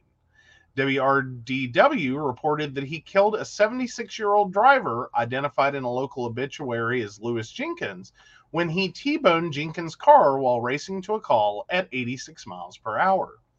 The network also obtained investigation documents showing that while working for the Millen Fire Department in 2017, Thompson accidentally discharged his gun, shooting a colleague in the arm. When did firemen carry guns? I, you know, he claimed the gun malfunctioned while he was cleaning it, but an internal probe found the weapon had no malfunction. This is not an excuse to be accepted, only a reflection after the fact, the Criminal Investigative Division wrote in its report. Though it is referred to as an accidental discharge, essentially it is a negligent discharge. Then in 2020, a woman who'd been in a relationship with Thompson contacted Millen police to accuse him of harassing her. Thompson admitted to running her tags to find her new address, claiming he was trying to return some old items to her, according to a case summary. He was suspended for two days. Oh, the Millen Police Department did not immediately respond to the Daily Beast request for comment Tuesday. So, yeah, that was uh, the Daily Beast with Rogue Georgia Cop caught in viral X rated TikToks. I don't know where to stop that one. That let's like you got to have the whole fucking picture. This off, like, sorry, I read the whole article, so I'm like, you know, we got to source it Right. um properly. Right. Um, but I like there's nowhere to stop in that article. It just gets worse. It does. It Like- continues to get worse. Like, damn. Oh, like as a very busy officer is what I'm getting down to. Like he I want to just know when is can't- he policing? you know when is he policing when is he firefighting when is he because and granted a town of 3500 probably does not have a huge amount of crime to begin with Mm-hmm. like you know i, I mean i'm glad he found a hobby Mm-hmm. we're hoping the sex is, was consensual Well- um Looking at it, it looks like it's two officers. It, mm, Look at the pictures. Go to the Daily Beast and look at the pictures. Well, I'm looking at the pictures. One's an SUV. One looks like a sports car. Like both are one is an SUV, one is a police car. Obviously, both of them are police cars. Are they? Like I'm not. Oh, oh. Never mind. That's not a sports car. Okay, that is definitely a police car. I. Hmm. Okay. All righty. Yeah. Sorry. I like the angle of the car. It looked like it was a little more expensive, a little nicer than what I've thought. Would have thought. Oh, but yeah. Oh, come on. We can just show this. Oh God, are we bringing up the video? No, I'm not bringing up the video. I'm bringing up the view. Okay. I was gonna say I don't think we can afford to bring up the video. No. Like I'm surprised TikTok.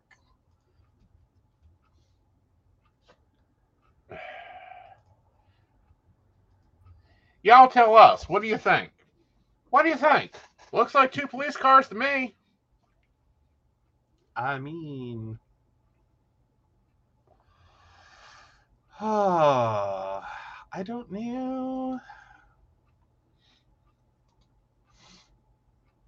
No.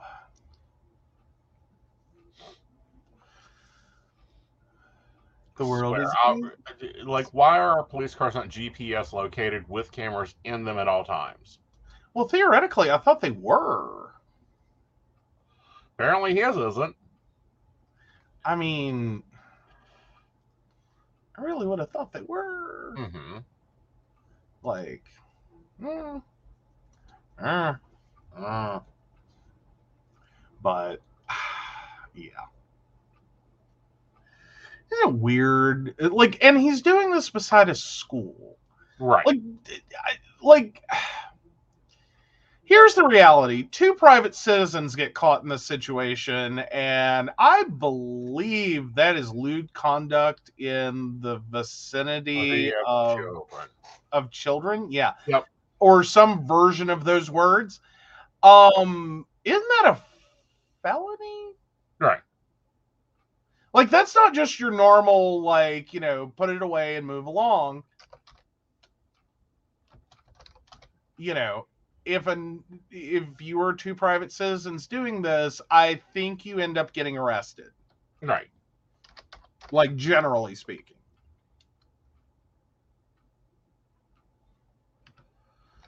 Well, fair enough, because criminals can use the readers to see where the GPS are registering and avoid the cops. Fair enough, fair enough, fair enough. Oh, but yeah, I oh.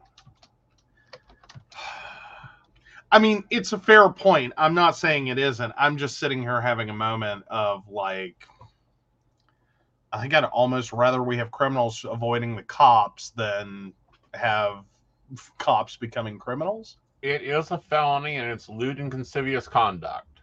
Yeah. I mean, granted, a good lawyer is going to plead that down, but to a misdemeanor. but still, you're gonna get like splashed all over the paper on that one if caught by an officer doing it. I mean, you Like- may actually make it to this show. Dude, If what? it shows up in my newsfeed long enough, it may make it to the show. Well, you know, depending upon how crazy the situation is, yeah, Mm-hmm. you know. But still, Mm-hmm. still.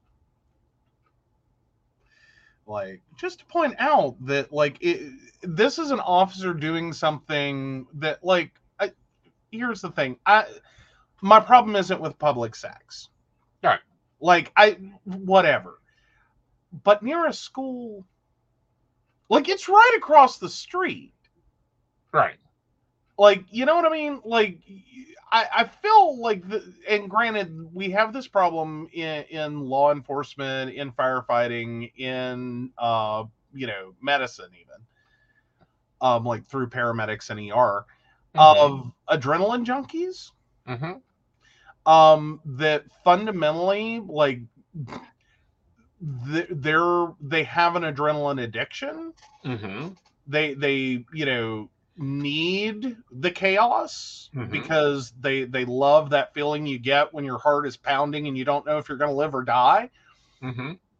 um i would think that when you're you know boning someone behind an suv across the street from a school in um not that at least by picture doesn't look very concealed location i don't think you can describe yourself as anything but an adrenaline junkie Right. like no that that should be your like that's your burnout moment Right. like you you you've hit the limit you've hit the Right. limit like you're you're and i would say for uh, like that is something i think we also need to be looking heavily at in various you know the various professions Right. firefighters par- paramedics etc um like these are the telltale signs you need to see beforehand Right.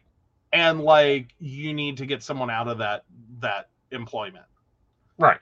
because fundamentally if you're you know um looking for adrenaline producing situations to get your high because effectively it's like a drug addiction Right. it's not sex addiction it's like all the things that go with it you're Right. in uniform on at work in a barely concealed location across the street from a school Right. like this is an officer you should be worried about like Right. this is probably the best thing that could happen is that he gets caught in the situation as long as no one else gives him a job in law enforcement or the fire department or etc you have potentially prevented a lot uh, not saying it hasn't already happened but prevented a, a long career of police brutality Mm-hmm. Before it got to a point in which it made national news because it was so fucking ridiculous. Well, I have a larger question Mm-hmm. for this municipality. Mm-hmm. How do you have an officer still driving in your city on your payroll when he killed somebody in an accident that could have been prevented. I think the argument for that accident was it was just an unfortunate accident that he was responding. And again, there is a line there that one has to figure out. Yeah. What was the severity of the call? Uh huh. Did the driver, you know, fail to yield? Uh-huh. Can you argue that? Was it reasonable for the officer to be responding at that speed? Hmm you know, like was it the hot and ready sights on, uh, Right. hot and ready lights on at the local donut shop, or was he responding to a call that that had that kind of urgency? Right. That doing 86 miles per hour Right. through that intersection without you know yielding to other drivers Right. was warranted and reasonable. Right. Um, and that may have been what they found. They may have erred on the side of caution to firing a, at the time what one might have thought was a perfectly good officer hmm who maybe Right. overreacted slightly Right. um versus like yeah and i'm not saying that was the situation i'm saying that was like the worst case maybe on that one Right. is that overeager officer responds with a little too much enthusiasm to a Right. call versus you know the hot and ready light sign was on and like he was speeding across town for no good reason hmm um like as long as you can clear that hurdle then okay at worst he was a little over eager and probably could have reduced his speed and you know avoided the accident Right. or at best no it was a call that necessitated that kind of response and you know it, it was un- a horribly unfortunate accident Right. that you know if you have a bomb threat at the school he you know boned someone in front of um if you had a bomb threat hmm and he is speeding across town Right. in response to it at 86 miles per hour and this poor unfortunate 70 some year old pulls out in front of him and he t-bones him because the rate of speed he's going it's literally he pulled out in front of him Right. um he didn't have time to stop um then in that situation like it's a horribly unfortunate accident but there was a bomb threat at the school Right. You know what i mean like that kind of scenario like Right. i could see them going okay this you know hmm it's a horrible accident we hate that it happened the reason he was speeding was reasonable Right.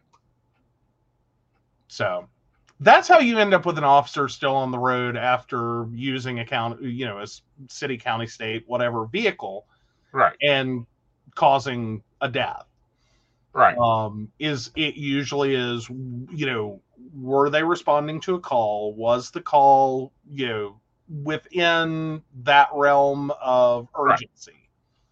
You know, if the call is for jaywalking, no, you don't have to speed to get to that call Right. you know, loitering, public nuisance, whatever.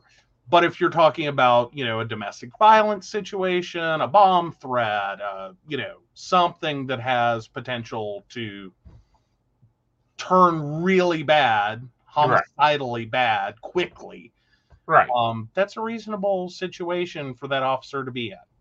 Right. Um, and to be driving the way they are. So yeah. All righty. Alrighty. Now this is for probably our final segment of the show.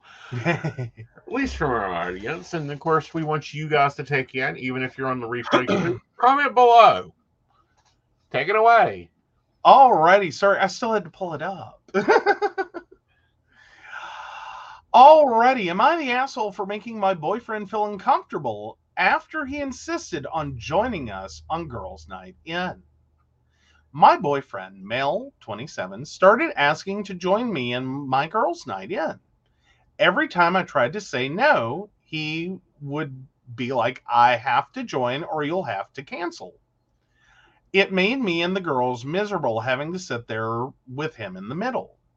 This past Friday, he insisted to join us again. I had enough. I came up with an idea to get him to hate hanging out with us, made a plan, and told the girls what we were going to do, and they were down for it. The girls came, and my boyfriend immediately sat with us and started ruining our conversations by steering them towards him or his work, his achievement. So here's what I did I started bringing up gross, embarrassing subjects, and the girls were eating them up by talking about them in details. Subjects like sex, periods, his most sensitive spot, cramp, diarrhea, hairy legs, fart getting trapped in the uh, uh, vulva and coming out the front, squeezing shit out of our faces, um, dirty underwear, and again, cramp diarrhea. We talked about this stuff in boring details. Like, I could feel his discomfort without even looking at him. But God, when I turned to see why he got quiet suddenly, he was getting red in the face and had sweat all over his forehead. I bet he found himself unable to relate to the, uh, these subjects, thus couldn't take part in the conversation. Mhm. He got up from the couch ready to head out. I looked at him and asked where he was going, and he was like, "I just, uh, I just remembered that I have an important meeting with a guy in about ten minutes, and uh, I have to go now." He rushed out, telling us to have fun. The girls and I started laughing hysterically. He came home and berated me, saying I made him feel uncomfortable, sick with the horrible subjects I kept bringing up. I said, What are you talking about? This is the typical stuff girls talk about all the time. But he insisted I made him upset and caused him to leave. He declined to speak to me and has been quiet since then. Am I the asshole? Update. No, wait for that. Oh no, wait for that. Okay. Yeah. What's your thoughts? I love it. Um, one, no, sorry, I don't know what is causing him to want to be part of these girls' nights, Mhm. other than being a controlling significant other. Like, I, we don't have enough detail, but I figure that's about where it is. hmm Um, so one, you're you're trying to involve yourself in a completely normal, typical thing Right. um that that you know people want to hang out with not you hmm um you know they want to get away from their spouses their you know whomevers and you know have some time amongst themselves to be themselves Mhm. and out you. Um again perfectly normal totally acceptable completely absolutely fine. Um but you can't handle that. So you're forcing your way into it with an ultimatum. Hmm um i think where she fucked up originally was she allowed it Right. like you know no it's my girls night you're not a part of this like Right. you can check your insecurity at the door or you can take your bag with you Right. um you know you're done Right. um but having already allowed it even once hmm he kind of walked his way through that one and then he pretty much ruined it Right. Like you know even if you're like if you're getting invited into that it really isn't all about you. Hmm it's girls night. You kind of roll with the girls night. Right. you know it'll be okay too. Um i the fact it was that easy. Right. like again i have to jump back to the insecurities. Right. Like apparently he's of the mindset that you know like we don't talk about menstruation we don't talk about like girl poop girls don't poop you Mhm. know like you just nah, um i'm sorry that's like total Bullshit. like what the fuck Uh-huh. um you know i'm sorry i have friends that can clog toilets Mhm. um but you know that's just you know maybe your mileage varies um but no like Well, you What know, in this situation, I always look at situations like these through our eyes. mhm, Okay, we just hang out, we talk all the time. mhm. Normally, I'm the only guy in the room. Once in a while, there's another male witch, but not that often. Mhm, Psychics talk, we hang out all the time. mhm. You get sometimes drug along, and now you've created your own little band. Called the Husband Brigade. Yeah. Well, the band was was created just because it existed. Yeah, like I wasn't the only husband drug along. See, look over right. there. What I don't Oh. understand is why this boy isn't grabbing the other girls as boys and saying, "The girls are staying in tonight. We know where they're at. Let's get the hell out of here. They can't come and trap us now." Make your own fucking friends. One of the two. Make your own fucking friends. Go to a bar. hmm Do something. Right, Find a hobby. right. Like something. hmm You can do that once a week and give her this time. Or more importantly, not force your way along with it. Right, Like, because I don't know if this is like the only reasonable, and Right. it's still not, but the only reasonable way I could see the situation if like she's hosting all of these. Hmm And it would be that every single time he's going to get thrown out of the house. right, um I, I can i'm not say see his point as much as i could see his frustration. Right, at like again you know what i mean? Like typically i would think this would be something you would kind of Right. shuffle. You know what i mean? Like make it like a women's circle you you know trade up houses right, but if you are constantly throwing him out for these, um, I, again, I could see the frustration hmm that like shit, I get thrown out of my house like once a week. right, Um, but then it be kind of like, I'm sorry, I don't usually use this phrase, but man the fuck up. right, Like, and it's not even about gender. It's just like human the fuck up. right, Like you're you're a grown adult. right, You you can get lost for a few hours. right, like you you should be more than capable of this. Right, like you know go Right. harass your mama. Right. like something. Hmm like you know the you can find somewhere else to be. Right, um and, and it's not that big of a request. Right, like the you know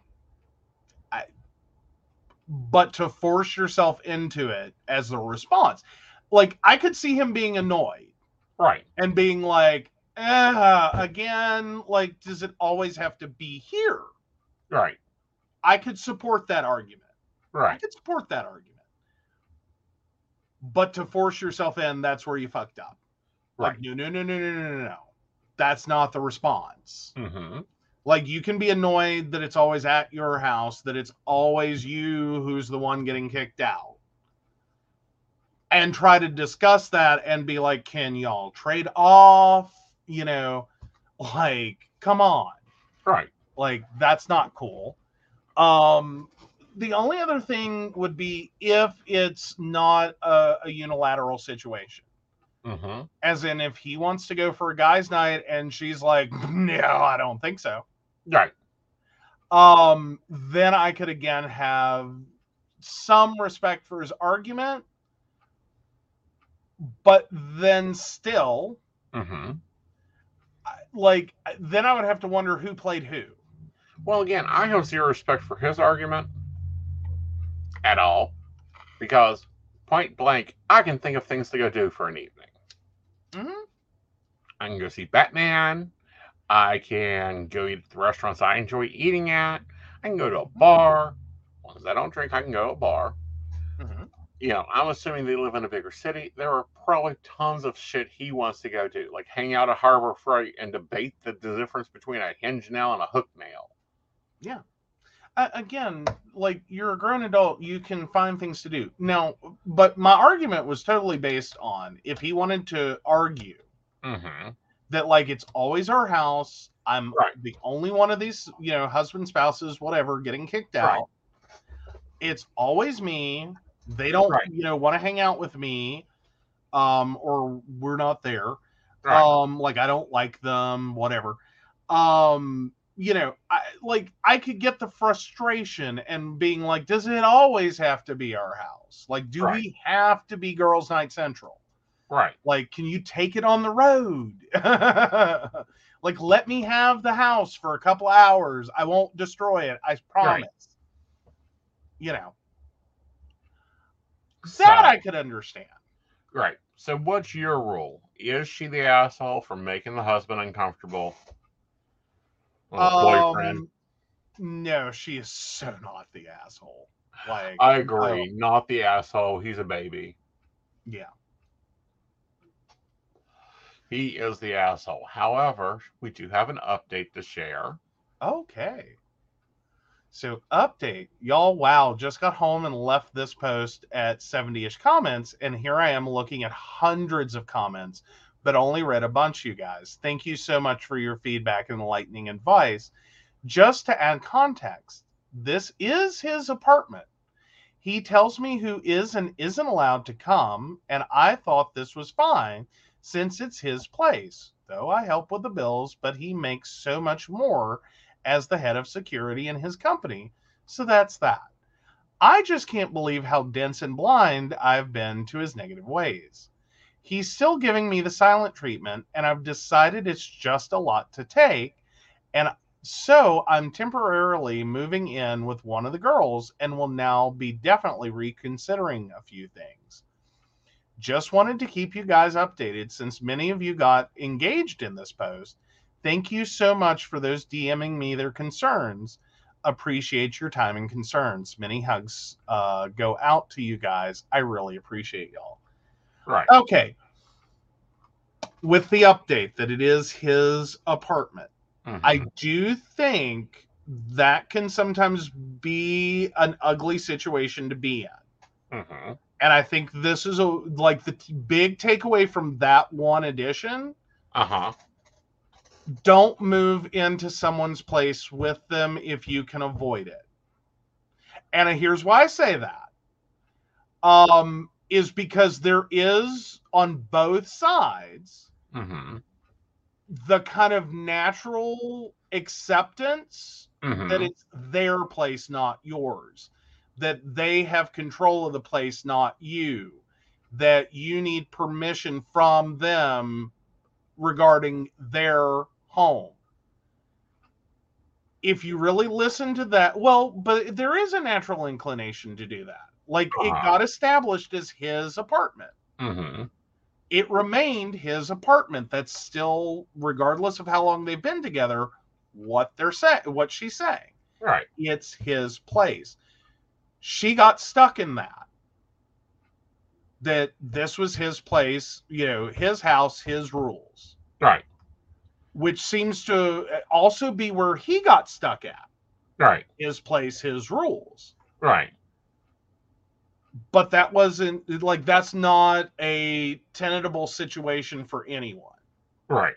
Like, so unless you can immediately go in and both of you can agree this is no longer his place Mm-hmm. or her place, Mm-hmm. it's your place, two people, plural, Right.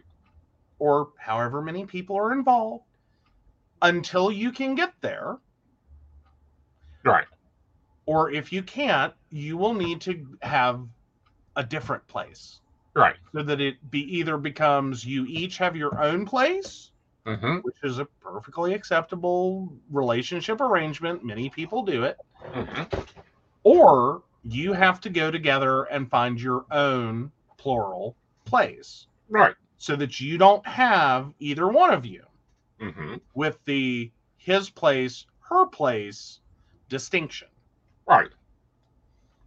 Well, and you know, I think that's a very interesting point, but at the same time, I think it's bullshit that it's his place. It's not being his place. But her makeup went onto the sink, and you know, her clothes went in the closet, and she began receiving mail at the address. And more important, and on top of all that, started paying at least a portion of the bills, Mm-hmm. even if it's not all of them. Right. Not that that's a requirement, but if you really want your backbone, Mm-hmm. by God, if you pay a utility, you live there, it's your place. Exactly. Like, that's, mm-mm, no.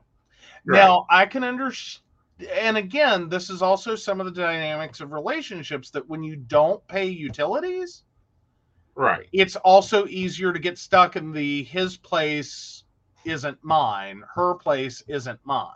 Right. Like sometimes that is a distinction Right. um, that gets stuck in people's heads because just because you live there, hmm you you still don't cross that threshold because Right. well he pays all the bills. Well he does this and it's his name on the lease and it's blah blah blah. No if you live there it's your place. Exactly. and if you're not comfortable in your place your own home there's your big red flag for your relationship. If you still have to think in terms of his place her place hmm to make it all make sense hmm there's a problem Right. There's a lot of problems with that statement in general. Now, how we've Mhm. handled it is we have a place. It is our place. Mm hmm Unfortunately, I don't own floors in our place. Uh, I'm teasing. I'm teasing. I'm teasing. Okay. But his floors are amazing. and I have no control over them whatsoever. Sorry, I have to give you grief on that. That was the only caveat he had to anything ever. right. Like I could, as long as I didn't harm the floors, I could knock the whole house down. As long as I don't touch the floors, And I tell them paint- why. I can. Well, because it is a large part of the value of the house because you had it appraised, and that was what the appraiser said. Right. So protect the floors at all costs. Like the you can gut the rest of the house. Right. Like you can take it down to studs, and you can blow air Right. like you can throw a football through it. As long as the football doesn't hit the floors, and specifically which floors? the hardwood floors. Yes. Yes. Yeah. But no, and I get that. So that's my running joke on it is I have a home, I do not have floors. I have a roof over my head and four walls. I do not, however, have anything under my feet.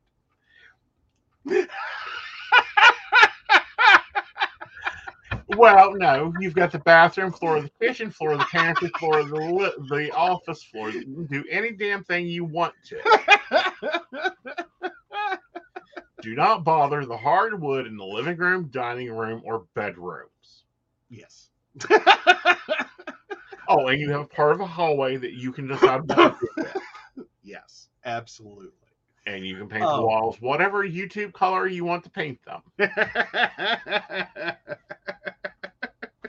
for the next two years. for the next two years. Oh, except I can't use paint, so there's my problem. Did Um, that stop you? Well, not then. So it doesn't stop you now. But you were more encouraged then. You, you like, you, like, I was a fly. You were a spider. You were trying to get me in your parlor. Like, side note to anyone, that is when you have the most control in your relationship. Let me tell you now. Like when when he when when he be doing the you know come into my parlor said the spider to the fly.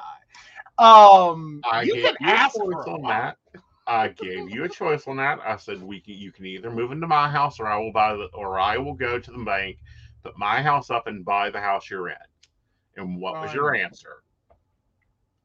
was no, I'd rather take the house that is already paid for and not have a mortgage than to keep the house that would then have a mortgage and also need a number of repairs in this pretty near future hmm that would probably coupled with a mortgage be a little more than we could handle. hmm That was my whole comment. Sorry, Your comment was no. We'll move to Oak Hill. Well, no, that was the final discussion on it, but the whole discussion, just so we're Right. clear, it wasn't like I was being weird. Like there was a whole thought process. Right. Is that financially we would be doing better to have a paid off house hmm and then be able to put any money we would have been using towards a mortgage towards yeah, upgrades, repairs, and fixes hmm than to have a house that wasn't that much newer that did have known issues. Hmm A- and effectively, yeah, we're going to delay a little, hmm but in a few years, it's going to kind of catch up. Right. That, and we would have a mortgage.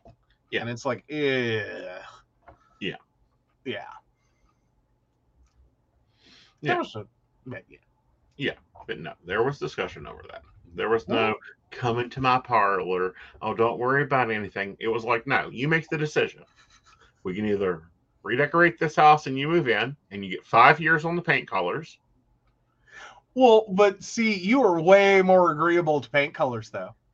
I was Like When I whatever, I don't care what color you paint. The, I don't care. I no, you can paint any color you want. I don't. You put the paint on the walls. Even didn't say a word. By God, I moved in. The first thing I, I heard was I am living in a YouTube studio with a black and white bathroom. I told you that up front. And yes, I did object to two colors. Which ones?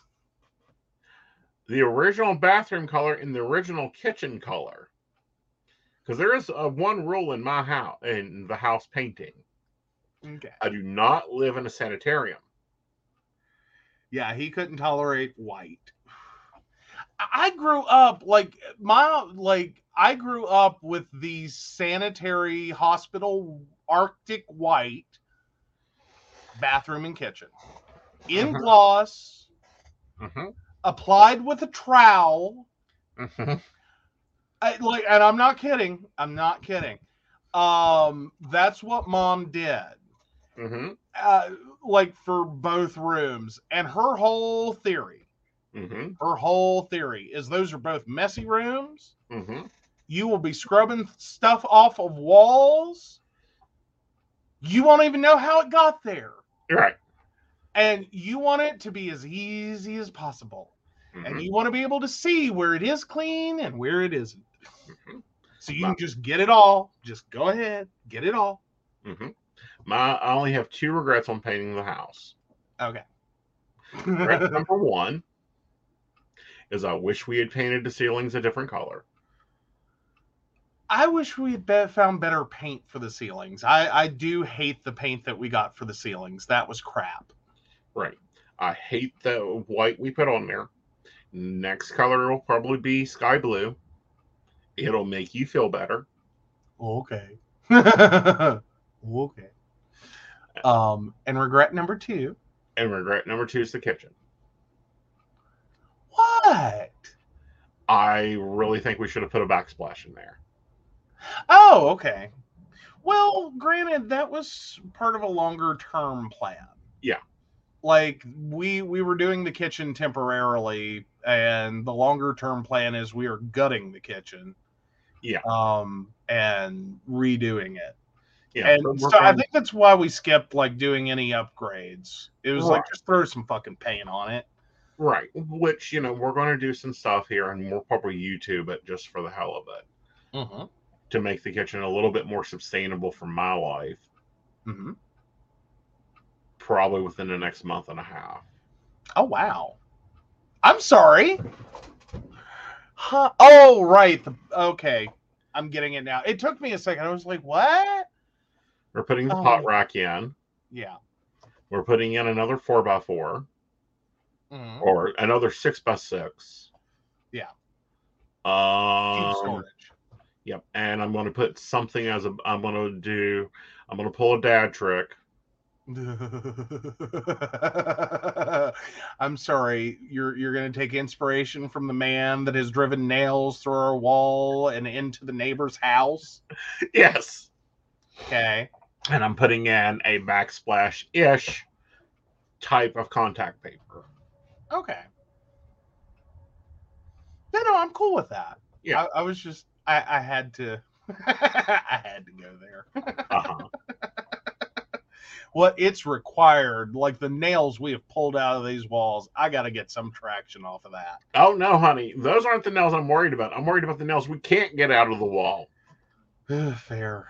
Because there's two in your room, in your in our bedroom. I almost said his bedroom because when we're in general conversation, we have to break up the bedrooms by his and his. Yeah. True. Um, you know, but no, like, yeah. Uh, no, I've given up on the nails coming out of the wall. hmm Like, I don't know. I'm afraid a power pole will fall over.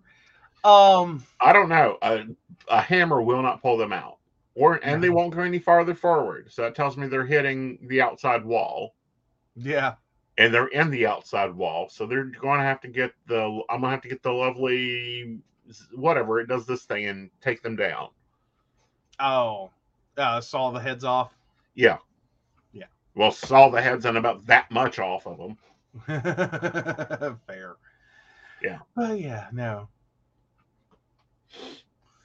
Oh. Well, guys, we hope you've enjoyed this episode. I'll try to remember this episode. Um, we will be back on Tuesday unless I pull another stunt.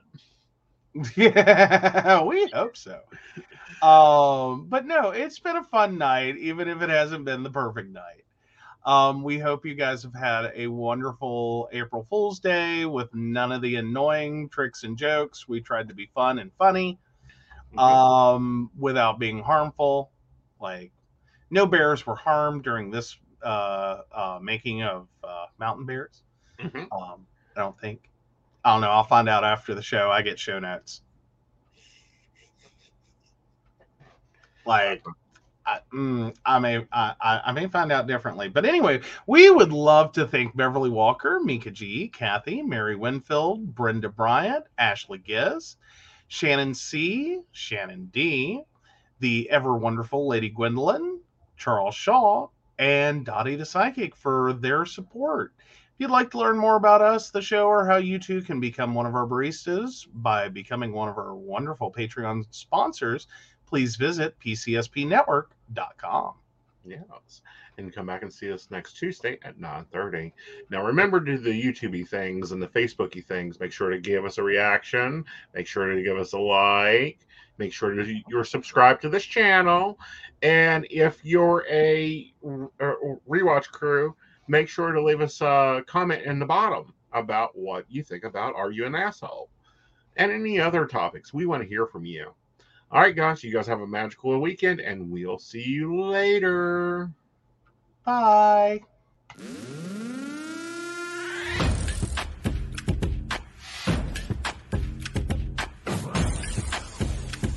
Let's work. Yo, it's go time, show time, never backing down time. One shot, yo, make it count, yo. Crunch time, shine time, make this moment my time. Get a grip, yo. Ready, set, go. We bring the thunder. Bring the thunder. Let's work. Bring the thunder. Let's go. Bring the thunder. Let's work. Bring the thunder. Let's work. Yeah, it's my time, yo time. Step into the spotlight. Get lit, yo. Let yourself go. Our time, high time. Gotta go big time. This is it, yo. Never take no flight time. Grind time. Take it to the street time. Turn the roof off. Get loco. Game time, win time. We gon' bring time. No regrets now. Let it all go. We bring the thunder.